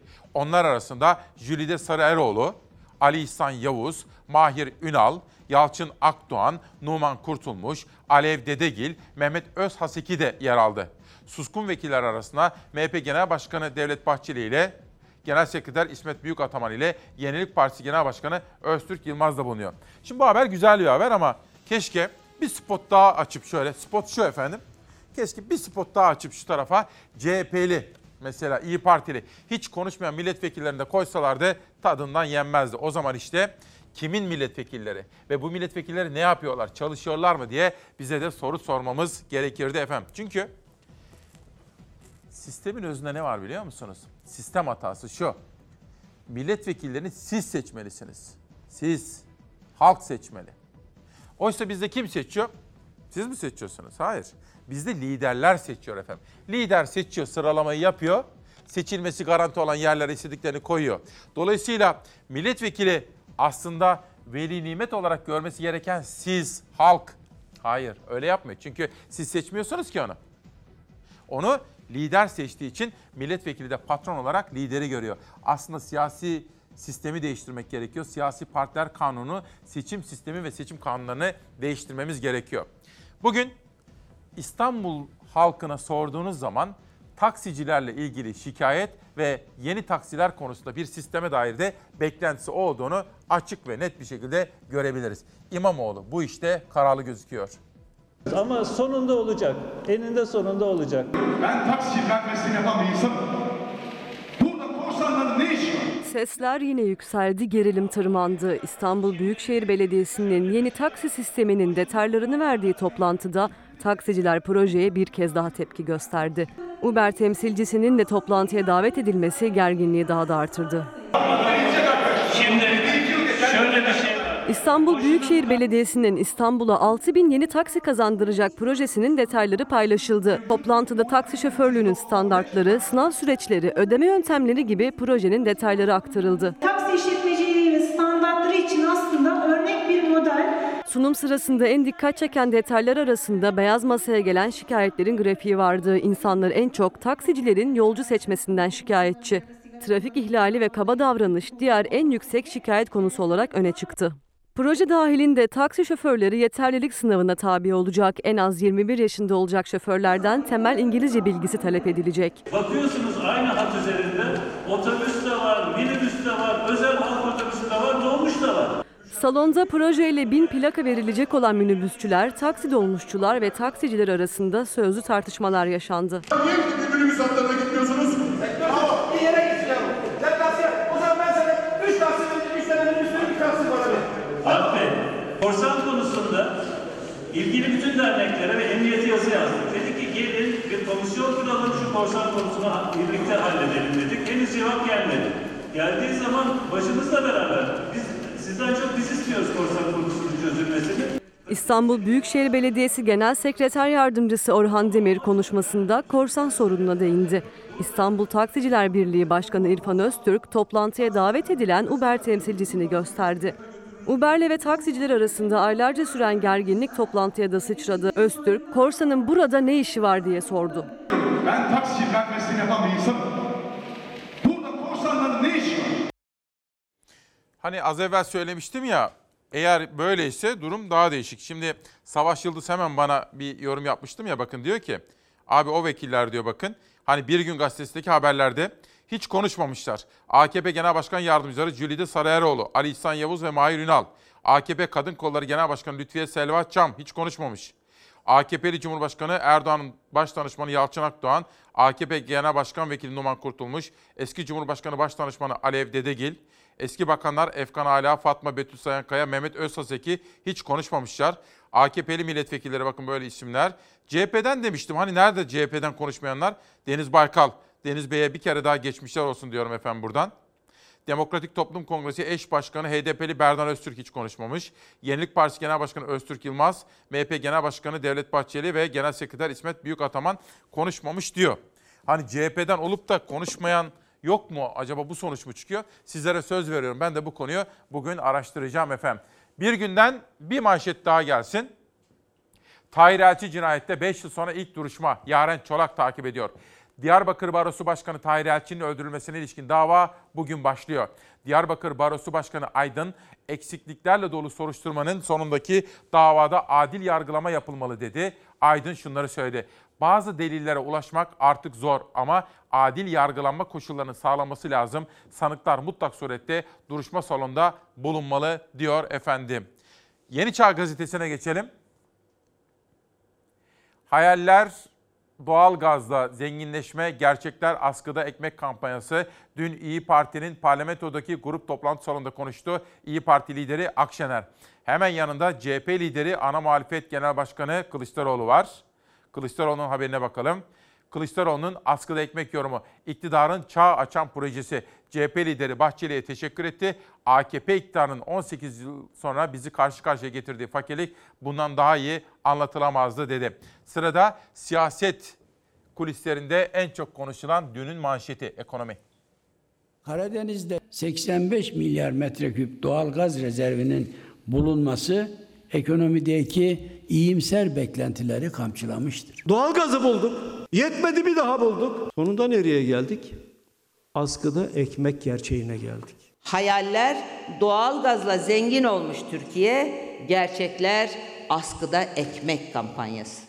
MHP lideri Devlet Bahçeli Karadeniz'de bulunan doğal gaz rezervi ekonomide iyimser bir hava oluşturdu dedi. CHP ve İyi Parti ise askıda ekmeği hatırlatıp vatandaş ekonomisiyle yanıt verdi. Sıkıştıkça gaz bulup zor durumdaki vatandaşın kendinizce gazını almaya çalışmanız artık sıktı. Bunlar her fırsatta ya ekonomiyi kötülerler ya Türkiye'yi kötü gösterirler. Bir yandan doğalgaz bulduk diye caka satıyorsunuz.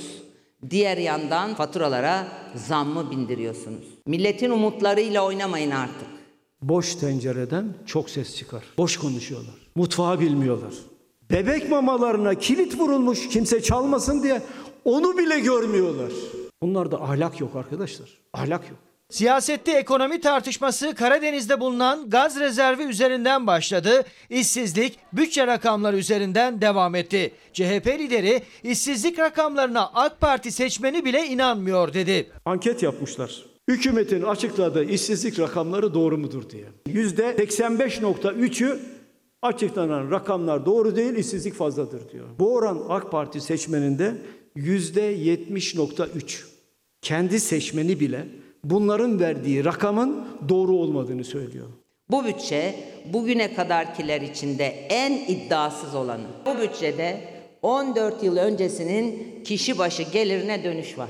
Elektrik dağıtım şirketleri var. Elektriği alıyorlar, bunu vatandaşa satıyorlar. 2020'de devletten bunu 25 kuruştan alıyorsun, vatandaşa 71 kuruştan satıyorsun.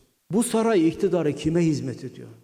Bunlar ne ekonomiden anlarlar ne milli kazanımlara sevinirler. Muhalefet ekonomiyi, Bahçeli de ekonomiyi eleştirenleri eleştirdi. Kılıçdaroğlu Denizli valisinin denetim yaptığı sırada isyan eden bir esnafla kapattı ekonomi sayfasını. Türkiye'nin hali bu esnaf sözleriyle. Piyasanın haline bak. Salı gün 15 lirayla kapattı. Çarşamba gün 100 lira, 100 lira hepsi kar olsa ne olur? Türkiye'nin gündemini bu vatandaş belirledi. Türkiye'nin gerçeğini de bu vatandaş belirledi. Gülbahar Bilgiç ve Elfi Hanım da şeffaflık şart etiketimizi beğenmişler. Dün yayın bitti. Sizlerle vedalaştım. Aşağıya doğru indim. Sonra Doğan Şen Türk'ün yanına gittim. Biraz sohbet ettik. Oradan çıktım Murat Keskin'i gördüm. Erhan Usta ile ilgili biraz konuşuyorduk. İki gün önce geldi ya gündem oldu. Murat Keskin bir gözlemini paylaştı bizim koordinatörümüz. Dedi ki programı ilgiyle izledik ama dedi sonrasında çok ilginç bir şey oldu dedi. Ne oldu dedim. Erhan Usta nasıl gitti biliyor musun dedi. Çünkü bizden sonra bir başka toplantısı vardı. Marmara'yı kullanacağım demişti. Marmara ile ilgili bir takım bilgiler verdik biz ona. Murat Keskin de görmüş, vedalaşmışlar. Kendisi yürüye yürüye Marmara'ya kadar öyle gitmiş. Oradan sonra gideceği yere gitmiş. Yani özel böyle makam arabası vesaire vesaire yoktu. Ben bir gün önce kendisiyle konuşurken araca ihtiyacınız olursa kanalımız size araç gönderebilir demiş olmama rağmen bakın bu nerede olur böyle bir şey? İsviçre'de olur, İsveç'te olur, Finlandiya'da olur değil mi? Başbakanlar, bakanlar, milletvekilleri bisikletle gelir gider, motosikletle gelir gider, yaya, metroya binerler, gelirler. Murat Keskin bundan çok etkilenmişti. Çünkü Erhan Usta hani Samsunludur, uzun yıllardır tanırım, bir bürokratik geçmişten geliyor ve halk tipi siyasetçilerden. Bir de böyle Gürsel Tekin de böyledir efendim. Gürsel Tekin'le de bir konuşacağım. Bugünlerde çarşı pazarda ne var ne yok izlenimlerini alacağım kendisinin. Az evvel Yeni Çağ'ı aktarmıştım. Yönetmenim Hilal'den rica ettim. Türk Günü'ne de bakmak istiyorum dedim. Utanmaz gafiller diyor Bahçeli. Milliyetçi Hareket Partisi lideri Bahçeli, biz askıya ekmek çıkardık. Deva yerine beladan ibaret olan siyasi fosiller bazı sözde aydın ve cühela köşe yazarları seviyesizlikleriyle, sevimsizlikleriyle, yalan ve riyalarıyla sazan gibi ağa takıldılar, askıya çıktılar dedi efendim. Bir konuğum var. Konuğumu sizlerle tanıştıracağım.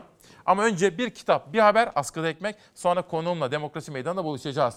Osman Nadir Kınay, Hereke'den Amiralliğe Giden Yol isimli kitabı ve Çalar Saat'te o da. Türkiye'nin 2020 yılının Ekim ayının sonuna doğru giderken gündemi askıda ekmek.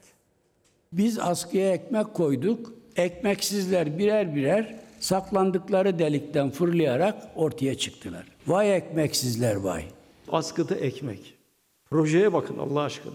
Ne proje ama. Çağ açan bir proje. Bir hafta önce başlattığı askıda ekmek kampanyasına muhalefetten gelen eleştirilere ekmeksizler diyerek yanıt verdi MHP lideri Bahçeli. En çok da Deva Partisi lideri Ali Babacan öfkeliydi. Biz askıya ekmek çıkardık. Deva yerine beladan ibaret olan siyasi fosiller sazan gibi ağa takıldılar, askıya çıktılar. Söze gelince yerli diyorlar, milli diyorlar. Milliyetçilik askıya ekmek koymak değildir arkadaşlar. Milliyetçilik bu ülkenin her bir vatandaşını kucaklayabilmektir. Be hey şaşkın, aşı ekmeği milleti milliyetçiliği bırak da sana talimat veren, seni kafese sokan yabancı efendilerine takla atmaya, şirinlik yapmaya devam et. Eşe, dosta, yandaşa milyonları dağıt ama geçinemeyen vatandaşa gelince sabır. Eve ekmek götüremiyorum diyen dar gelirliye gelince askıda ekmek kampanyası.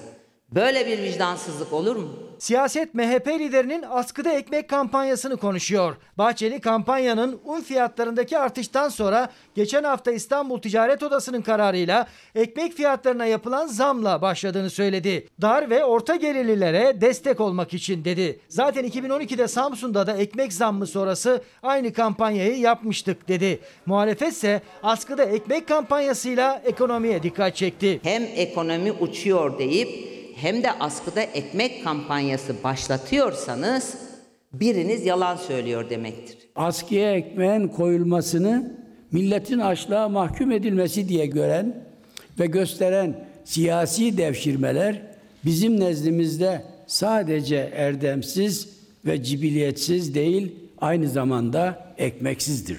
Askıda ekmek kampanyası yoksulluğun, açlığın, sefaletin bir resmidir. Bizim fakirliğimizi 18 yılın sonundaki rezilliği bundan daha iyi dünyaya anlatamazsınız. O nedenle Sayın Bahçeli'ye yürekten teşekkür ediyorum. Bizi eleştiren şarlatanların evlerinde ekmekleri yoksa dolambaçlı yollara sapmasınlar. Dost doğru talep edip bizden ekmek istesinler, aç kalmasınlar. Sonra onun bunun eline düşüyorlar, esaret altına giriyorlar. Muhalefet yapsaydı alkışlayacak olanların Cumhur İttifakı yapınca saldırıyor olması çok acı. Siyasetiniz çok sığ. Çok yazık. Muhalefet askıda ekmek kampanyasının sebebini ekonomide işlerin iyi gitmemesi diye yorumlarken Cumhur İttifakı ortağı AK Parti de askıda ekmeğe sahip çıktı. Bu da Kemal Aktaş'ın haberiydi. Efendim bu sabah da bana bu haberlerde yardımcı olan 3 haberci arkadaşım var. Ezgi Gözeger, Zafer Söken, Beyza Gözeyik. Onlara teşekkür ediyorum. Editörüm Zeray Kınacı ve şu anda Hilal, yönetmen kardeşim. Biraz sonra Savaş onunla birlikte devir teslim yapacak. Danışmanım Nihal Kemaloğlu da Ankara'dan benimle birlikte. Şimdi bir son dakika gelişmesi. Editörüme de rica edeceğim. Bunu yarına manşet yapacağız. Hububat ithalatında gümrük vergileri sıfırlandı. İlk defa duyuyoruz. Hububat ithalatında gümrük vergileri sıfırlandı. Toprak Mahsulleri Ofisi ithal ettiği buğdayı Suriye'ye hibe edecek diye Yeni Çağ'da da bir haber var. Editörüm notunu alıyor. Yarına bu konuyu Çalar Saati manşeti yapacağız. Şimdi efendim İsmail Küçükkaya Demokrasi Meydanı'nda şeffaflık şart dedik ya. Bugün Demokrasi Meydanı'nda bir konuk davet ettim. Amerika'yı dış politikayı çok iyi bilen bir isim. Tecrübeli bir gazeteci genç yaşına rağmen. Benim uzun yıllardır arkadaşım. Ankara'da beraber çok haber kovaladık. Aslı Aydın Taşbaş. Aslı hoş geldin. Merhabalar İsmail. Nasılsın? İyiyim. E, günaydın. Herkese günaydın. Az önce mutfakta çalışan gazeteci arkadaşlarımızı andın. Her Evet. sabah seni seyrederken bunu yaptığını görüyorum ve gerçekten bu ancak bizim meslekte e, çok az görülen bir şey. O yüzden de e, hoşuma gitti. Onu Çok söyleyeyim teşekkür dedim. Hani izleyiciler bizi görüyorlar ama aslında biz e, fedakarca çalışan ekip arkadaşım. Tek tek tek söyleyemiyorum tabii. Rejideki arkadaşlarım kameralarda. Hele de televizyon tam bir Evet. ekip işi. Yani Tabii, sadece başka senin türlü- sabah kalkıp bu gazeteleri okuman değil. e, e, editör arkadaşlar. Yoğun bir çaba gösteriyoruz hepimiz. Aslında yayın bitiyor Aslı. Bir, bir gün sonrasını inan bana saat öğleden sonra 14'te başlıyoruz çalışmaya. Dolayısıyla çok teşekkür ediyorum. Şeffaflık şart dedik. Amerika'daki seçim. Seçime çok az bir zaman kaldı. Trump'la ilgili bir haberimiz var. Haber hazır mı arkadaşlar? Haberi izleyelim. Aslı Aydın Taşbaş'tan yorum rica edeceğim.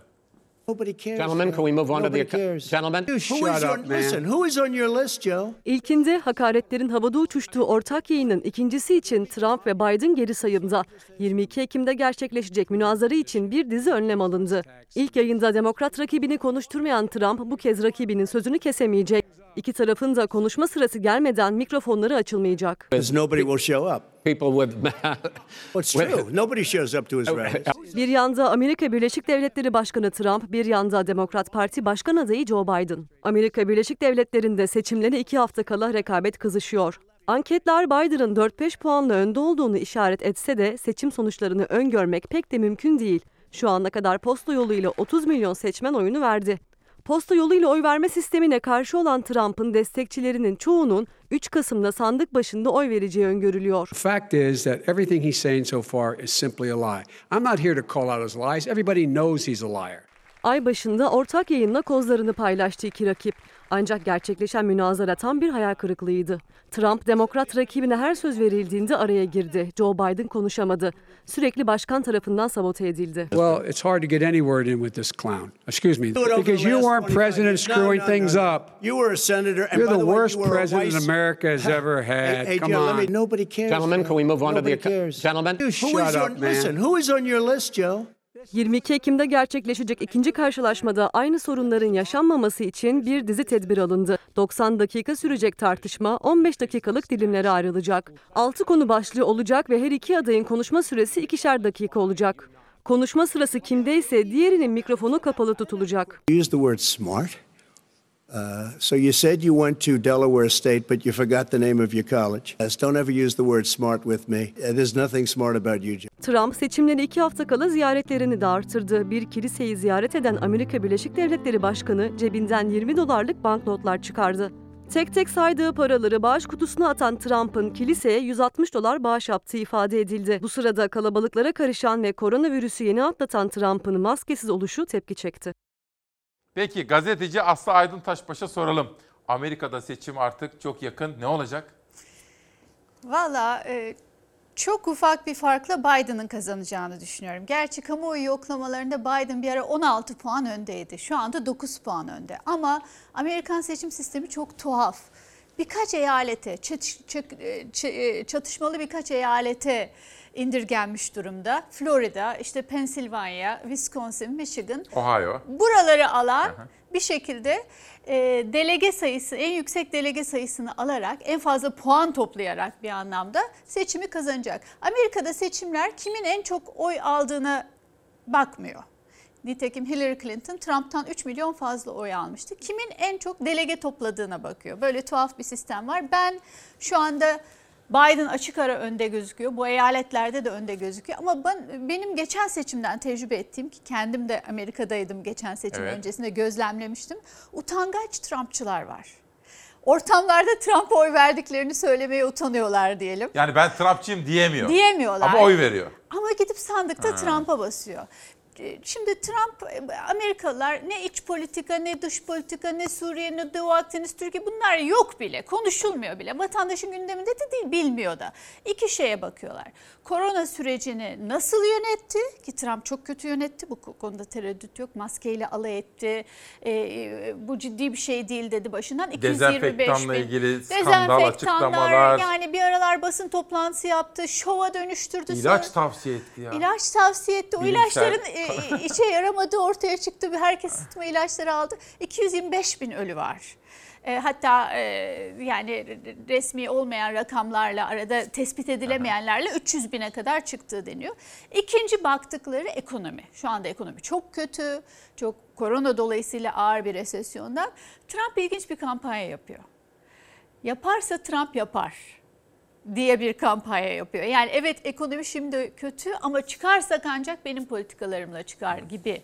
Bizden de aşina olduğu, olduğumuz bir tema. Ancak Biden e, ise aklı selimin sesi.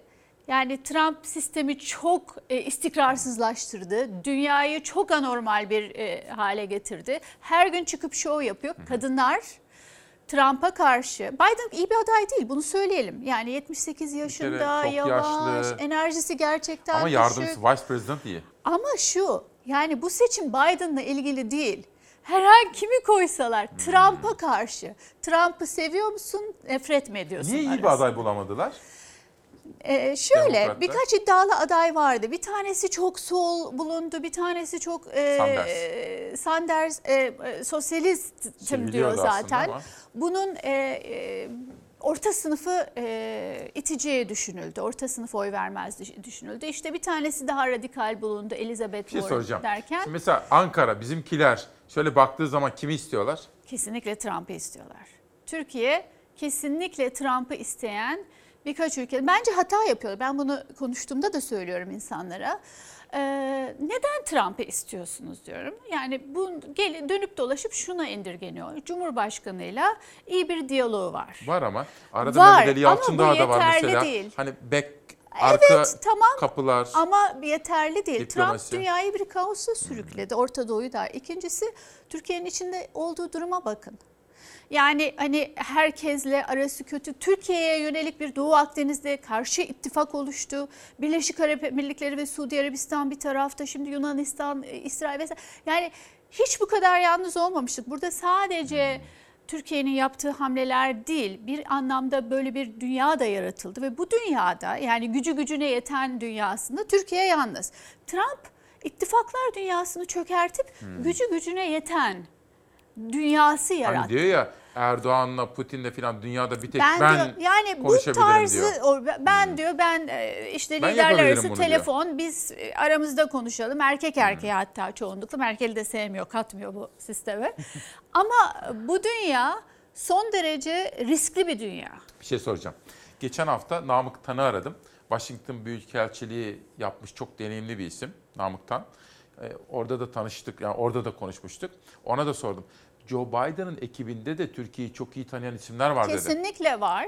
Ee, işte Phil Gordon'ı, Tony Blinken'ı, Amanda Slot e, sayabiliriz. Bunlar e, yıllardır Türkiye'yi tanıyor ve Türkiye'nin de yakın hissettiği insanlar.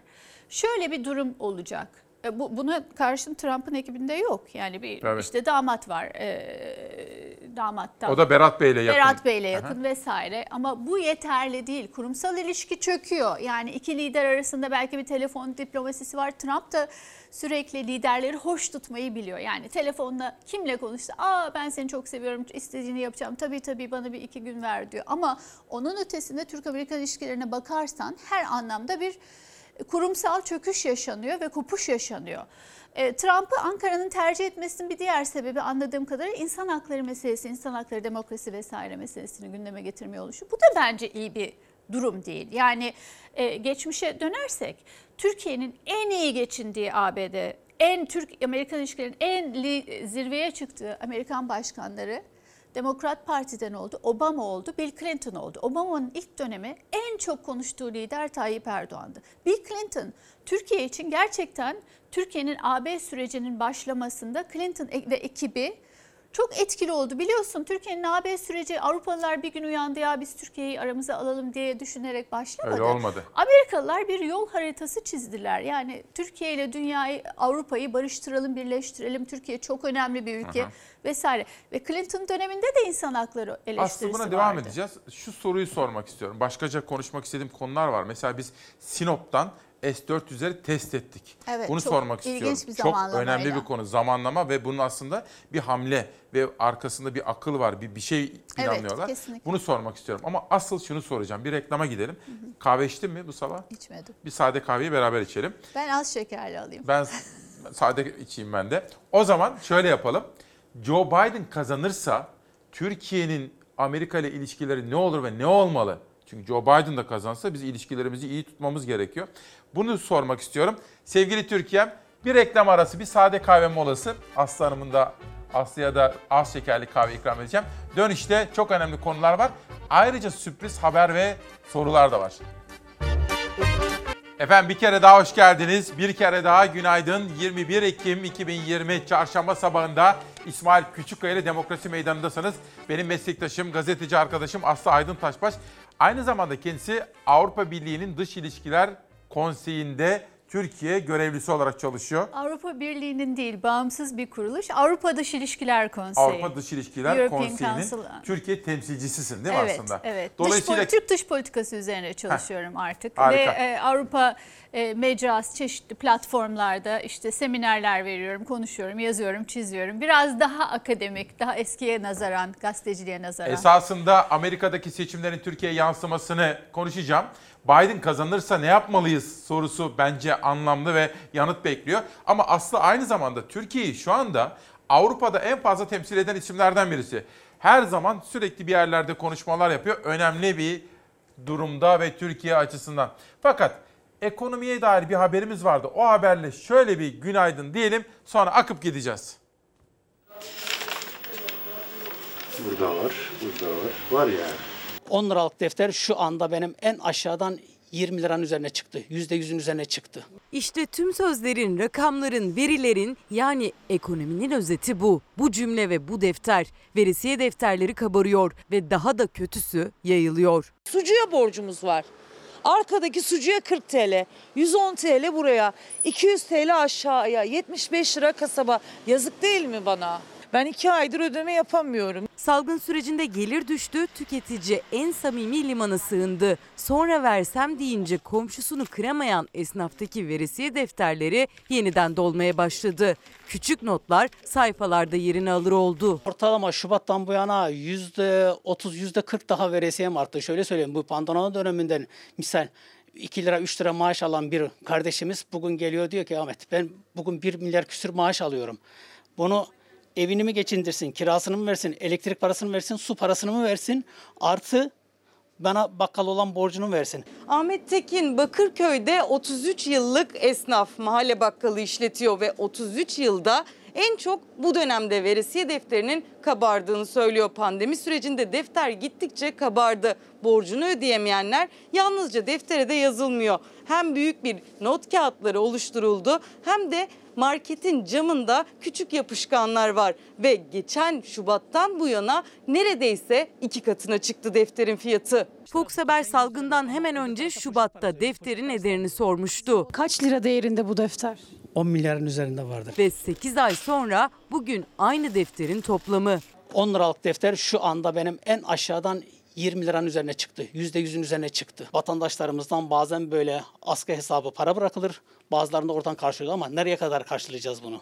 Ramazan döneminde çok vatandaşımız bu konuda duyarlı oldu. Şu hesap bir seneyi geçti. Bak 225 milyon. E dediğim şekilde bir iki sefer gördüm. Sana yüzüm yok kusura bakma so- sokağı değiştiriyorum. İstanbul Bakırköy'de mütevazi küçük bir mahalle aslında burası. Tüketicinin ihtiyacı olan sucu, eczacı ve küçük bakkalın olduğu bir yaşam alanı. Ve onların pandemi sürecindeki en çok artan şeyi aslında veresiye defterleri oldu. Ne kadar bir damacana suyun fiyatı? 13 lira. Burası, burası. Burada var. 2 senelik falan var. Var var rahat var yani. Arkadan geçiyor mesela. Geçmesine gerek yok. Buradan geçsin. Bir tane daha istesin. Veririz yani yapacak bir şey yok. 30 yıllık eczacı Meline Harput da şaşkın. Veresiye defteriyle tanıştı çünkü. Neler var peki orada mesela şu an? Mesela yara kremi var, işte antibiyotikli şeyler, bant var, e, vitamin şeyleri var. Yani yara bandı bile yazdırılıyor. Yani. Aslı ne diyorsun? Müthiş bir haber. Arkadaşlarımızı tebrik ediyorum, sizi tebrik ediyorum. Çünkü bir kere veresiye defteri lafını unutmuştuk ama bir defter üzerinden Türkiye'nin hikayesini, mevcut durumu anlattı. Habercilik olarak çok güzel. Ee, insani bir haber. Ee, şu aklıma geldi. Hani ne şanslıyız ki hala insanlar insani ilişkilerin olduğu bir ülkede yaşıyoruz. Mahallelerimiz var ve bakkallarımız var. Büyük süpermarketlerin olduğu Fransa'da, Paris'te, Londra'da, New York'ta böyle bir şey yapamazsın. Paran yoksa yoksun. O şeyi yani insani ilişkiler, esnafımızın üzerindeki yük, esnafın mahalleyle ilişkisi bütün bunlar e, gerçekten önemli.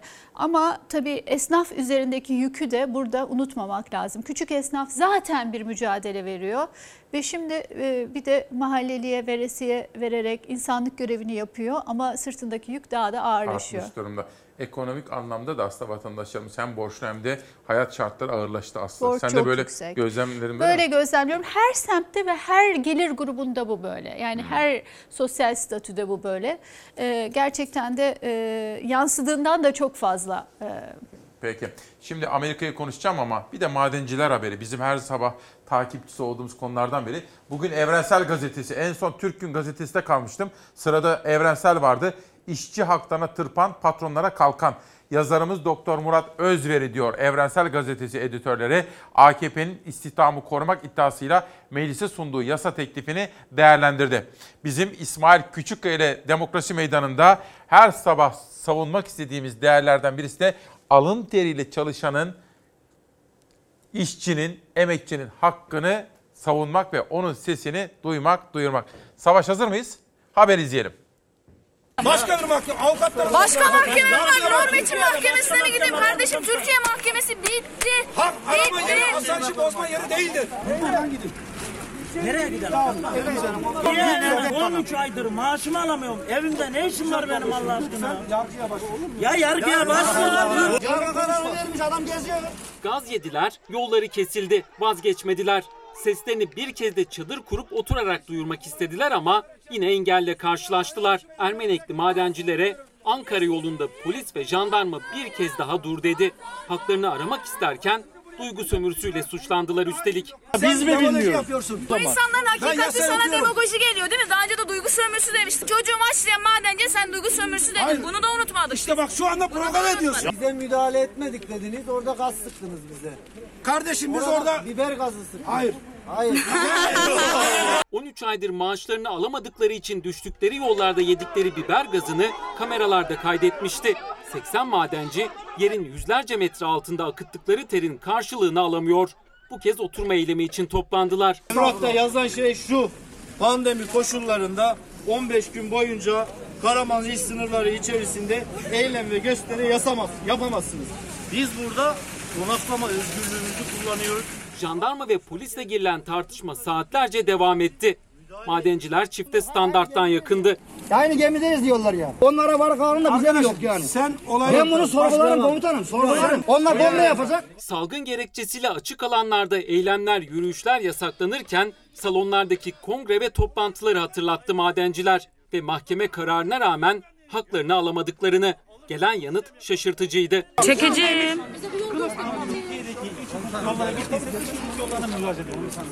Biz dışarı geçebilmeyiz ki abi. Bizim derdimizi anlayacak adam getirin bize. Güzel Var mı bizim derdimizi anlayacak adam? Hava karardıktan sonra Ermenek'in İyi Partili belediye başkanı geldi. Atilla Zorlu. Aslında dinlemekten çok somut çözümlerle gelmişti. Onun sözüyle de işçiler evlerine döndü.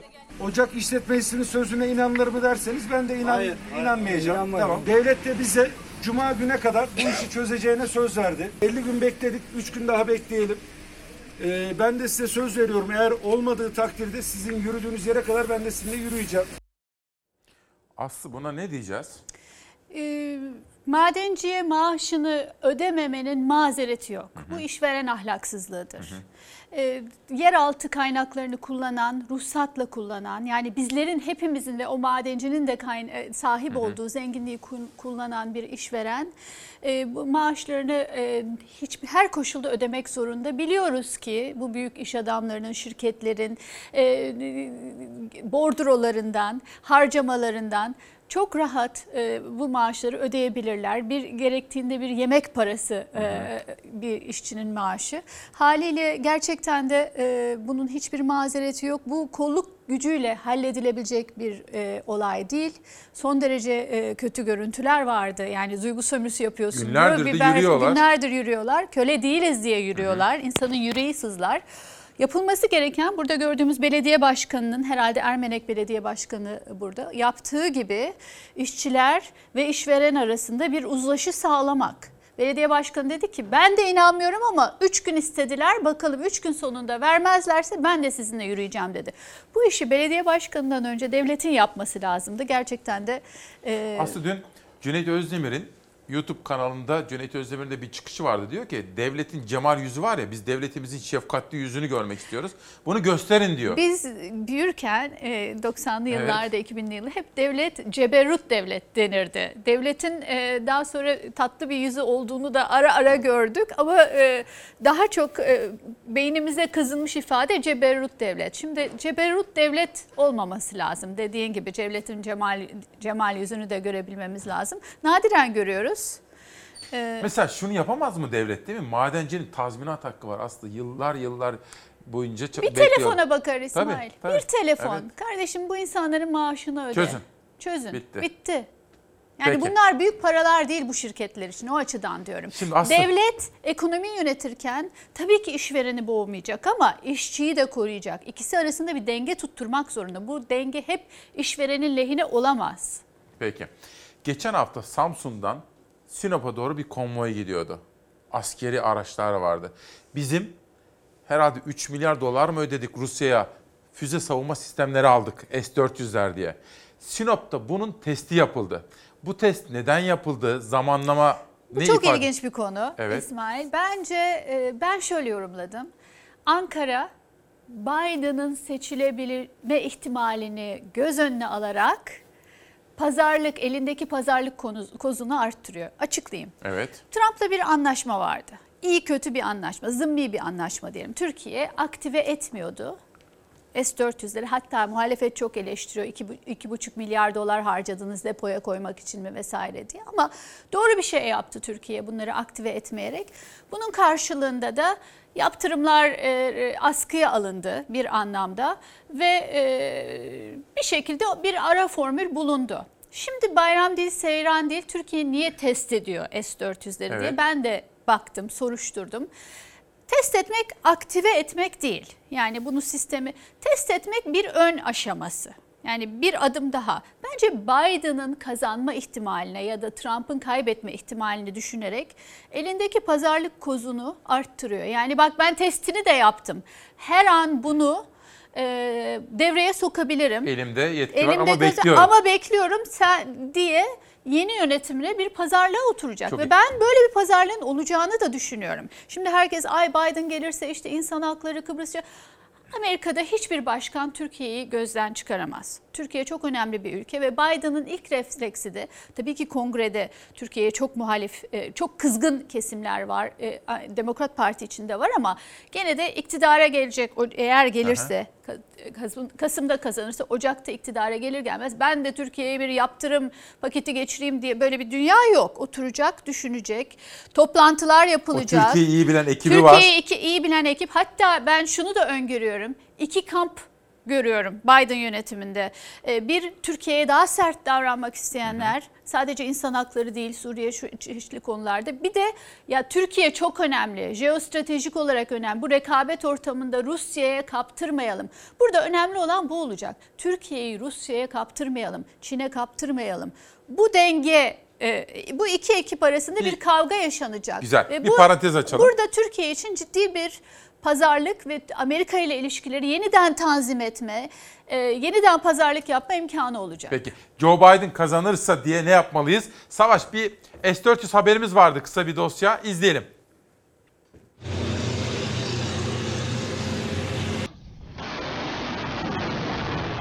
Rusya'dan satın alınan S-400'ler test edildi. Amerika Birleşik Devletleri'nden sonra NATO'dan da Ankara'ya tepki geldi. NATO S-400'lerin test edildiğinin Türkiye tarafından teyit edilmesi halinde bunun üzücü olacağını söyledi. Türkiye NATO müttefiklerinden hava savunma sistemi satın alamayınca çareyi Rus S-400'lerinde buldu. 2019 yılının Temmuz ayında geldi satın alınan S-400'ler. Aradan geçen bir yılı aşkın sürede hava savunma sistemini kullanacak personelin eğitimleri tamamlandı. Testlerse koronavirüs pandemisi nedeniyle ertelendi. İki hafta önce ise S-400'ler yeniden gündeme geldi. S-400 sisteminin ekipmanları Ankara'dan Sinop'a gönderildi. Amerika Birleşik Devletleri Dışişleri Bakanlığı o nakil sürecinde son derece endişeliyiz açıklaması yaptı. Türkiye'ye yönelik hadsiz yaptırım tehdidini bir kez daha gündeme getirdi. Geçtiğimiz cuma günü ise S-400'lerin test edildiği öğrenildi. Bu kez NATO'dan bir çıkış geldi. NATO sözcüsü S-400'lerin test edildiğine dair haberlerden endişe duyuyoruz dedi. Haberin Türkiye tarafından teyit edilmesi halinde bunun üzücü olacağını söyledi. Aslı Aydın Taşbaş'a soralım. Trump kazanırsa Trump'la Erdoğan arasında tamam ilişkiler iyi. Trump'ın damadıyla Cumhurbaşkanı Erdoğan damadı arasında da ilişkiler sıcak. Orada da bir sorun çıkmayabilir diye düşünüyorum. Çıkabilir, S-400 aktive edilirse çıkmaya da bilir. Bakalım yani. Ama asıl soru şu. Joe Biden anketlerde de önde. Ne olacağı bilinmez ama Joe Biden da kazansa Türkiye çok önemli. Amerika ile ilişkileri belli bir seviyede yürütmek gerekiyor. Biz ne yapmalıyız Türkiye olarak? Bence e, Türkiye e, denge siyaseti yapmaya çalışıyor. Yani bir Rusya, bir Amerika, e, Batı'dan biraz kopuş var şu anlamda. Sadece Batı ittifakıyla hareket etmek istemiyor. E, Rusya ile de Çin'le de ilişki kurmak istiyor. Kendi bölgesinde askeri varlığını hissettirmek istiyor sınırlarının ötesinde. Ancak e, buradaki denge siyasetinde e, püf noktası tam da denge lafı. Yani bir anlamda ABD ve içinde olduğumuz dönemin yeni bir ismi var İsmail. Evet. Dev güçler arasında rekabet dönemi, Great Power Competition deniyor. Yani devler arasında rekabet, artık ittifaklar dönemi e, bitti. Bu devler arasında rekabet döneminde Türkiye 2. Dünya Savaşı'nda izlediğine benzer bir politika izlemeye çalışacak bana sorarsan önümüzdeki dönemde. 2. Dünya Savaşı öncesinde ve süresince, süresince e, hem İngilizlerle görüşüyor, bir Almanlarla görüşüyor. Ondan aldığını ona e, pazarlık unsuru olarak kullanıyor vesaire. Cumhurbaşkanı bunu aslında e, bunu yapmayı e, iyi biliyor. Yani Aha. bu pazarlık süreçlerini Rusya ile bir yakınlaşıyor. Bakıyoruz Amerika'ya tahvil ediyor Rusya ile yakınlaşmayı ve Trump'tan bir şey alıyor. Önümüzdeki sürecin de böyle gideceğini Peki. düşünüyorum ben.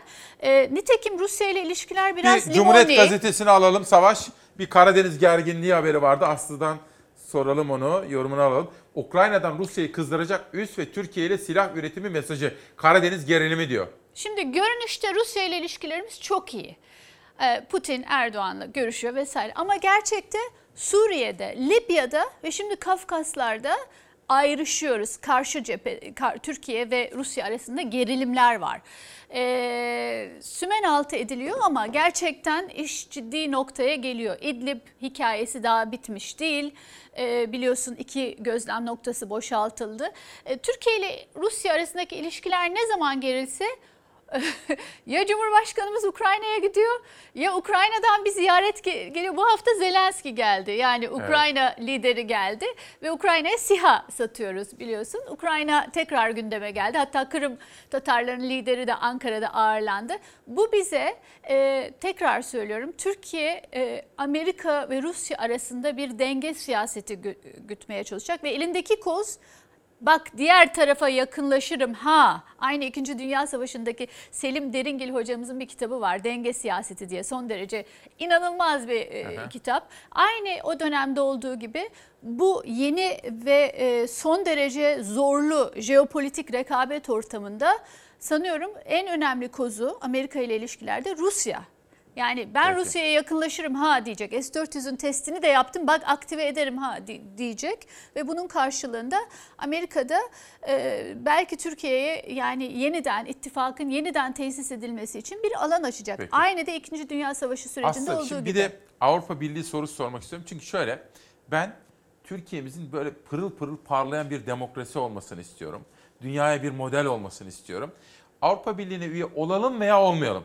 Standartlarımızın özellikle demokrasi, hukuk, insan hakları, ifade özgürlüğü gibi evrensel değerlerde Türkiye çok yukarılara gitsin. Standardımız olsun diyorum.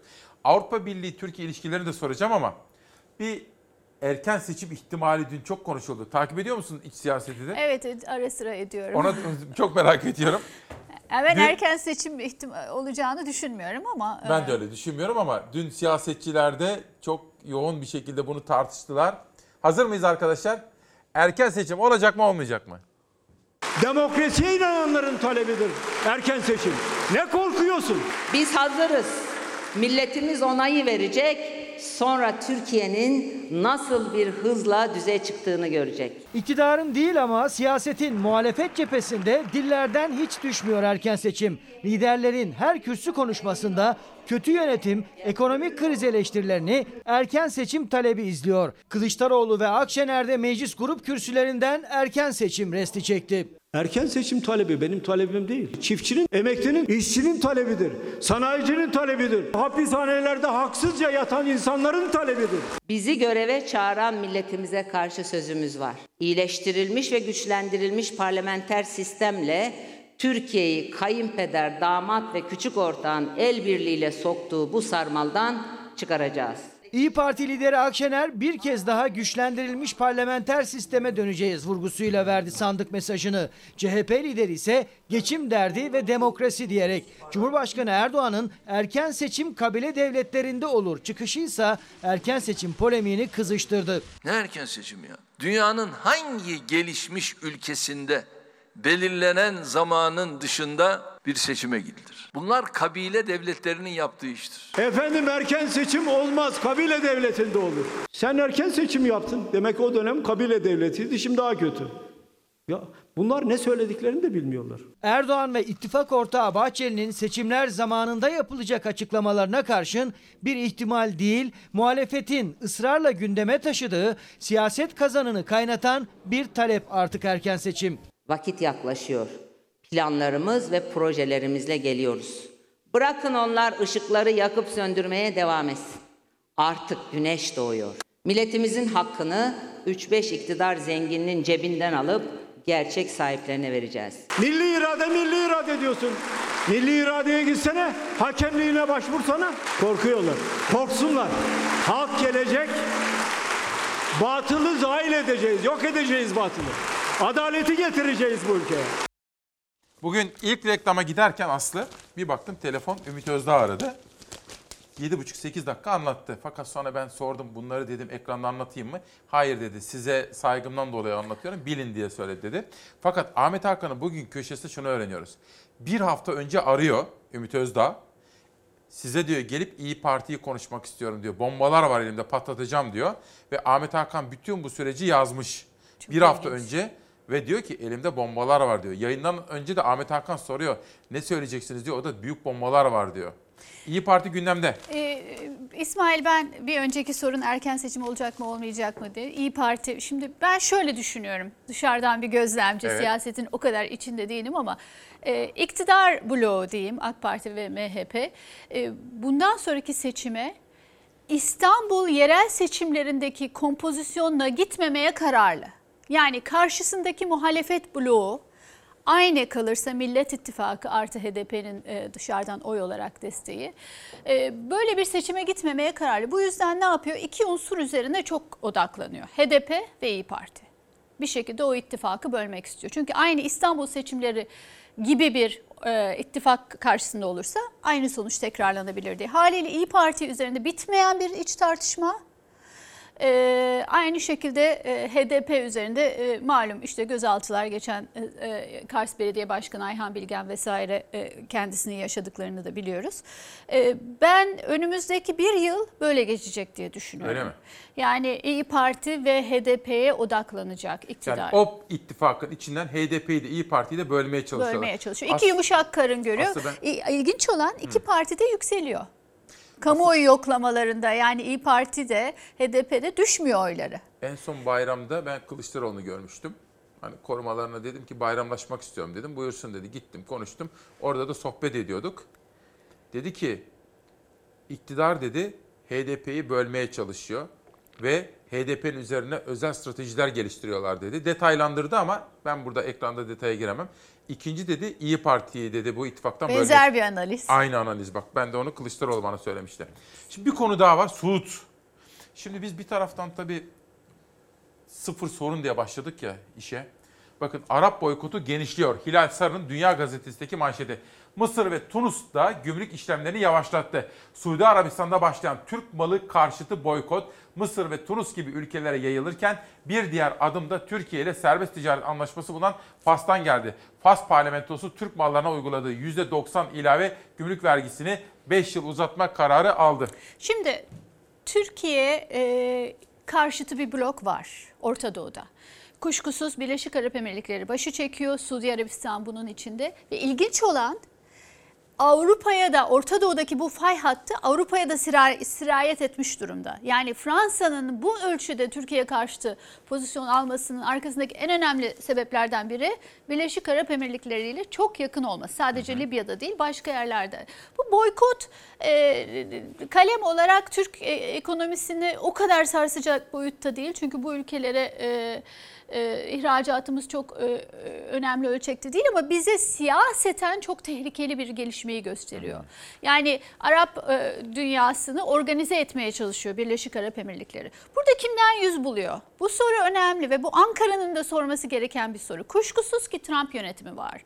Trump yönetimi ile Birleşik Arap Emirlikleri'nin çok yakın ilişkisi var. Keza Suudi Arabistan'da çok yakın ilişkisi var. Tekrar Biden konusuna döneyim izin verirsen. lütfen. Çünkü e, Biden'ın şu zamana kadar deklare ettiği politikalarından biri iktidara gelirse Birleşik Arap Emirlikleri ve Suudi Arabistan'ın Washington'daki nüfuzunu azaltacağını söyledi. Yani e, bildiğimiz e, politikalardan biri biraz geriletecek. Trump kadar bu ülkeler üzerine bir Orta Doğu hayali kurmayacak. Haliyle bu da çok önemli Türkiye için. Ama bu boykot e, tedirgin edici bir siyasi ortamın göstergesi. Peki. Aslı son bir soru soracağım. Ee, ben hani senin Türkiye'ye bakışını biliyorum. Dünya içerisinde Türkiye'nin konumlanışını da biliyorum. Orada nasıl bir şey istiyorsun. İçinde bulunduğumuz dönem zorlu bir dönem. Çok. Gazeteciler için de zorlu. Çok sayıda gazeteci işsiz, çok sayıda gazeteci cezaevinde. Müesser Yıldız hala cezaevinde. Ama biz umudumuzu yitiremeyiz ve geleceğe umutla bakmalıyız. Ama bu umudumuzu da gerçeklere yaslamalıyız. Ne görüyorsun diye sormak istiyorum ama önce sen onu düşüne dur. Bugün tabii günün anlamı biz her sabah bunu da yapmaya çalışıyoruz. Cumhuriyet'in yol göstericisi Ahmet Taner Kışlalı, Profesör Doktor Hakkı Uyar'ın analizi var bugün Cumhuriyet Gazetesi'nde. Ölüm yıl döneminde bir Atatürkçü, bir yurtseverin, bir aydınlanmacının bugün anmasındayız. Bu kitabı da Fikri Hür, Vicdanı Hür. İşte 3 hafta kadar önce çıktı. Ben imzaladım Evet, bugün anısı olarak sana Aa, da çok vermek teşekkür istiyorum. ederim. Çok teşekkür ederim. Şimdi ne bize- güzel bir başlık. Evet çok atamızın sözü Fikri Hür, Vicdanı Hür. Dün Cumhurbaşkanı da söyledi, dün Kılıçdaroğlu da söyledi. Aynı anda ikisi Senden mi kopya çektiler? Fikri Hür. Atamızdan kopya çektik hepimiz. Aslı son olarak bize şöyle bir vizyon çiz. Yani ne yapacağız ve nasıl Ee, çıkacağız? İsmail şu anda iktidarın hedefi güçlü Türkiye diyor. Ancak şunu unutmamamız lazım. Ancak demokratik ve özgür bir Türkiye, güçlü Türkiye. Ancak o zaman bizim gençlerimiz Türkiye'de kalmak ister, e, iş, iş adamlarımız, müteşebbis sınıf e, yeni e, ve Türkiye'yi geliştiren konulara girebilir. Yatırım Akademi ister. yatırım yapar, akademi gelişir ve özgürce fikirleri tartışır. Unutmayalım ki Türkiye'nin ekonomik anlamda yüzde sekiz, yüzde dokuz, sekiz buçuk büyüdüğü, yüzde yedi, yüzde sekiz büyüdüğü dönemler Türkiye'nin özgür olduğu dönemlerdi. Demokra en demokrasimizin en yüksek olduğu noktalar bunu adeta bir grafik olarak e, ikisini iki grafik olarak iki çizgi olarak görebiliriz. Demokrasimizin ve fikir özgürlüğünün yukarıda olduğu dönemler bizim müreffeh olduğumuz e, nispeten e, gayri safi e, milli gelirimizin yüksek olduğu e, ve tabanla paylaşıldığı dönemler yani reel e, e, reel anlamda Zenginleştiğimiz, zenginleştiğimiz dönemler. Şimdi sadece e, güvenlikçi politikalar üzerine bir Türkiye inşa edebiliriz. Biz buna aşinayız. 90'lı yılları yaşadık. Ama E, o zaman bize yatırım gelmiyor. ne yatırım Karnımız gelir ne doymuyor. halkımız mutlu olur. Mutluluk da önemli bir kavram. Tabii. Ee, Huzur, ne de barış. ne de huzur olur bu ülkede. Yani 90'lara dönme. Hmm. Sürekli iç düşman dış düşman peşinde koşarak böyle bir seçenek var. Türkiye'nin liderleri bunu seçebilirler. Geçmişte çok Ama yapıldı. bu gerçekten e, Türkiye'nin potansiyelini kullanmamak, Türkiye'yi sündürmek olur ve ben bu yüzden fikir özgürlüğünü, ifade özgürlüğünü, üniversitelerini, Cumhurbaşkanı'nın da dünkü sözlerine e, yani tabii ki şu anda üniversitelerin durumu ortada. Hocalarla bir oturup konuşsanız e, bir soruyorsunuz, bir ah işitiyorsunuz. Aynı Yargı şekilde hocam, yargı, yargı, yargı. gazeteciler vesaire yani bu Türkiye'den iyi bir tablo çıkmaz, güçlü bir Türkiye çıkmaz. Ha, sürekli yurt dışında operasyonlar olabilir, şuraya gidebiliriz, buraya gidebiliriz ama vatandaşın mutlu mu? Geliri yükseliyor mu? Ülken parlayan bir yıldız mı? Türkiye Avrupa Birliği sürecinde hatırlarsan dünyada parlayan yıldızdı. Yani parlayan yıldız her gün her dergide şah ve o dönemde de AK Parti iktidarı vardı. O dönemde biz o gezilere katıldık. Gezilere katılıyorduk. Gittik, yani gittik. hatırlarsan Avrupa Tabii. Parlamentosuna gittik Evet. ve evet evet evet diye her dilde kaldırdılar. e, Türkiye'yi Türkiye'nin üyeliğine Evet. destek vesaire. Bunları yaşamış biri olarak gerçekten çok üzülüyorum. E, yurt dışından bir gazeteyi elime alıp da gene Türkiye haberleri okuduğumda. E, ama bu bu seçim bu yanlış bir seçim. Umarım e, günün Peki. birinde e, farklı bir yöneliş olacak. Peki. Aslı çok teşekkür ediyorum. Demokrasi Meydanı'na katıldın ve Ben katkı verdin. ederim. Bir saniye. Bir pandemi haberimiz vardı. Pandemi haberini izleyelim. Ben o arada konumu uğurlayacağım ve aranızda olacağım. Ulaşım araçları başta olmak üzere çok sayıda insanın bir arada bulunduğu mekanlar ve etkinliklerle ilgili denetimler etkin şekilde sürdürülecek. Denetimler etkin şekilde sürüyor, gaz kesmeden yayılmaya devam eden virüs yeni tedbirleri beraberinde getiriyor. Pandemi nedeniyle açık cezaevlerindeki hükümlülere verilen izin ikinci kez uzatılacağı benziyor. Meclis pandemi dolayısıyla Sağlık Bakanlığı'nın önerisi üzerine Adalet Bakanlığı'na açık cezaevinde bulunan mahkumların pandemi şartlarında ikişer ay izinli sayılmasına ilişkin geçmişte yetki vermişti. Kasım sonu itibariyle bu yetki doluyor. Meclis pandemi ortamı devam ettiği için bu yetkinin yeniden verilmesine sıcak bakıyor. AK Parti Grup Başkan Vekili Naci Bostancı, meclis yeniden bir uzatma yapmaya sıcak bakıyor dedi. 30 Eylül'de hükümlülerin izin süresi 2 ay daha uzatılmıştı. Kasım sonunda süre doluyor. Açıklamayla yeni bir izin için uzatma beklentisi arttı. Bir uzatmaysa engelliler ve 65 yaş üzerini ilgilendiriyor. Engellilerin gelir ölçütü ve ağır engellilik şartıyla evde bakım desteği almasıyla ilgili düzenleme de uzatıldı. 17 Nisan 2021'e kadar engellilere evde bakım hizmeti vermek için gelir ya da engellilik seviyesi şartı aranmayacak. 65 yaşını doldurmuş ileri yaşlılar da özel bakım merkezlerinde aynı tarihe kadar gelir ölçütüne bakılmaksızın bakım hizmeti almaya devam edebilecek. Aşı konusundaysa Cumhurbaşkanı Erdoğan tarih verdi. Yerli aşı çalışmalarında iki hafta içinde insan üzerinde deneme safhasına ulaşılacağı görülüyor. Cumhurbaşkanı Recep Tayyip Erdoğan kabine toplantısı sonrası kamera karşısına geçti. Koronavirüs aşısı için bahar mevsimini işaret etti. Hedefimiz önümüzdeki bahar aylarına kadar aşı meselesini tamamen çözmektir. Bugün şeffaflık şart dedik. Biraz ufkumuz açılsın efendim. Çalar Saat gazetesini de göstereceğim. İşte böyle farklı konuklarla dünyaya da bakmak ve zihnimizi çalıştırmamız gerekiyor. Bir de kitap okumak durumundayız. Bakın Hıdır Murat Doğan biraz ormanda saklanacağım diyen kitabını imzalayarak bana göndermiş efendim. Ve o da Sennur Sezer Emek ve Direniş Öykü Ödülü 2020 yılı. Ve Fi'nin hikayesi Yusuf Demir. Dünyadaki gelişmelere bakalım. Almanya, Fransa, İngiltere, Amerika dünyanın bütün ülkelerinde korona ile mücadele konusunda tartışmalar yaşanıyor. İngiltere'de de Başbakan Boris Johnson ile belediyeler arasında, belediye başkanları arasında kavgalar var ve bakın hükümetin insanların hayatıyla poker oynadığını söylüyor belediye başkanı. Dünyadan korona ile ilgili gelişmeler.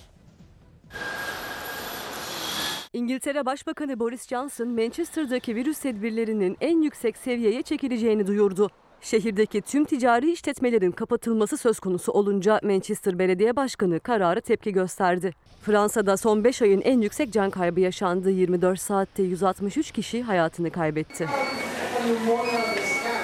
Koronavirüs salgını tüm dünyada ilk dalgadan çok daha güçlü seyrediyor. Virüsle temas sayısı bugün 41 milyonu aştı. 1 milyon 130 bine yakın kişi COVID-19 nedeniyle hayatını kaybetti.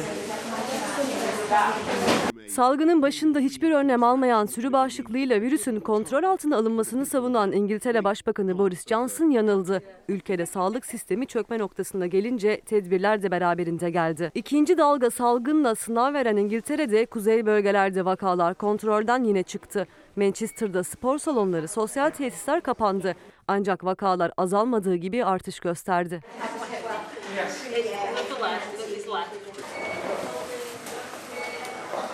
Boris Johnson bu sefer Manchester için alarm seviyesinin en yükseğe çekileceğini duyurdu. Belediye Başkanı Andy Burnham başbakanın kararına tepki gösterdi. Tüm işletmelerin kapatılması anlamına gelen en yüksek seviyenin işsizliği, evsizliği artıracağını açıkladı. Böylesi bir kısıtlamanın maliyeti 65 milyon sterlinden fazla olur diyen Burnham, Boris Johnson'ın sadece 22 milyon sterlin ödenek ayırdığını açıkladı. Kararı kesinlikle kabul etmiyoruz dedi. Akşam 21 sabah 6 arası sokağa çıkma kısıtlaması uygulayan Fransa'da bir günde 20 binden fazla vaka görüldü. 24 saatte 163 kişi hayatını kaybetti. 163 kişiyle beraber 5 ayın en yüksek can kaybının yaşandığı açıklandı. Almanya'da ise günlük vakalar 5000'den 7000'e çıktı. Kısıtlamaların sıkılaşması bekleniyor. Slovenya'da akşam 9 sabah 6 arası sokağa çıkma kısıtlaması başladı. Başkent dahil birçok şehirde sokaklar bomboştu. Salgın tedbirlerinin çok katı bir şekilde uygulandığı Japonya'dan gelen görüntüler kargaşa anında bile virüsün unutulmadığını gösterdi. Polis aşırı solcu bir grubun evine baskın düzenledi. Evde bulunanlar polise direnmedi ancak ateşlerini ölçmeden de polisleri evlerine sokmadı. Hareketli anlar polisin ateş ölçümü için sıraya girmesiyle son buldu. Berhan Şimşek de bizimle birlikte o da Aslan'ın yorumlarına katılmış efendim. Ayrıca Serdar Turgut meslek büyüğümüz bugün Bekir Coşkun'u yazmış. Onun da altını çizmek isterim. Bir de günün en çok konuşulan yazısı şu ana kadar sosyal medyada fikri iktidar. Yılmaz Özdil, Cumhurbaşkanı Erdoğan'ın AK Parti sıfatıyla, AK Parti lideri sıfatıyla bugüne kadar yaptığı açıklamalardan manşetler seçmiş. Tam sayfa sözcüğün arka sayfasında. Ordu Yaylaları bugün tanıtımı yapacağım son kitap. Yavuz Kalyoncu. Bakın bu kitaplarda imzalı olarak bana geliyor. Dün şurada Fişekhane'de bir sergi gezdim. Ayça Okay'ın küratörlüğünü yaptığı bir sergi. İlerleyen zamanlarda rahat bir günde size biraz detaylar anlatacağım Fişekhane'deki sergiden. Şimdi size dün Ezgi Köker'le konuştum da kıymetli bir sanatçımızdır. Olağanüstü etkilendiğim, sizin de etkileneceğinizden emin olduğum bir eser var. Hazır mısınız efendim? İzleyelim. Uyuma insan diyor, uyuma. Uyuma insan Hayat senin elinde Bugün de bitti Ne kalacak geriye? Savaş ve barış.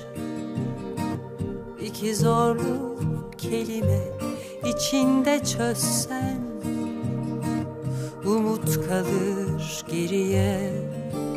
Ben seçmedim ki tenimi, toprağımı.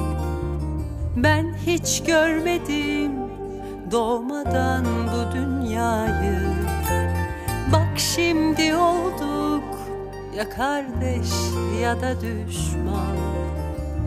Hiç bilmezdik ikilik bizi bozan. Uyuma insan Hayat senin elinde. Bugün de bitti. Ne kalacak geriye? Savaş ve barış İki zorlu kelime içinde çözsen Umut kalır geriye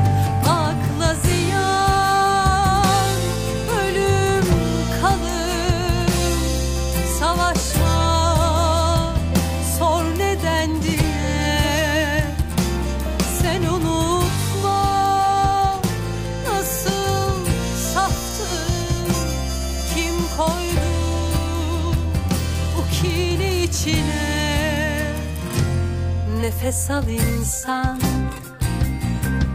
Yolun senin seçimin. Azıcık huzur. Ne bu yoldan dileğin? Ağacın suyu. Bileceksin kıymetin. Eğer bilmezsen Olacak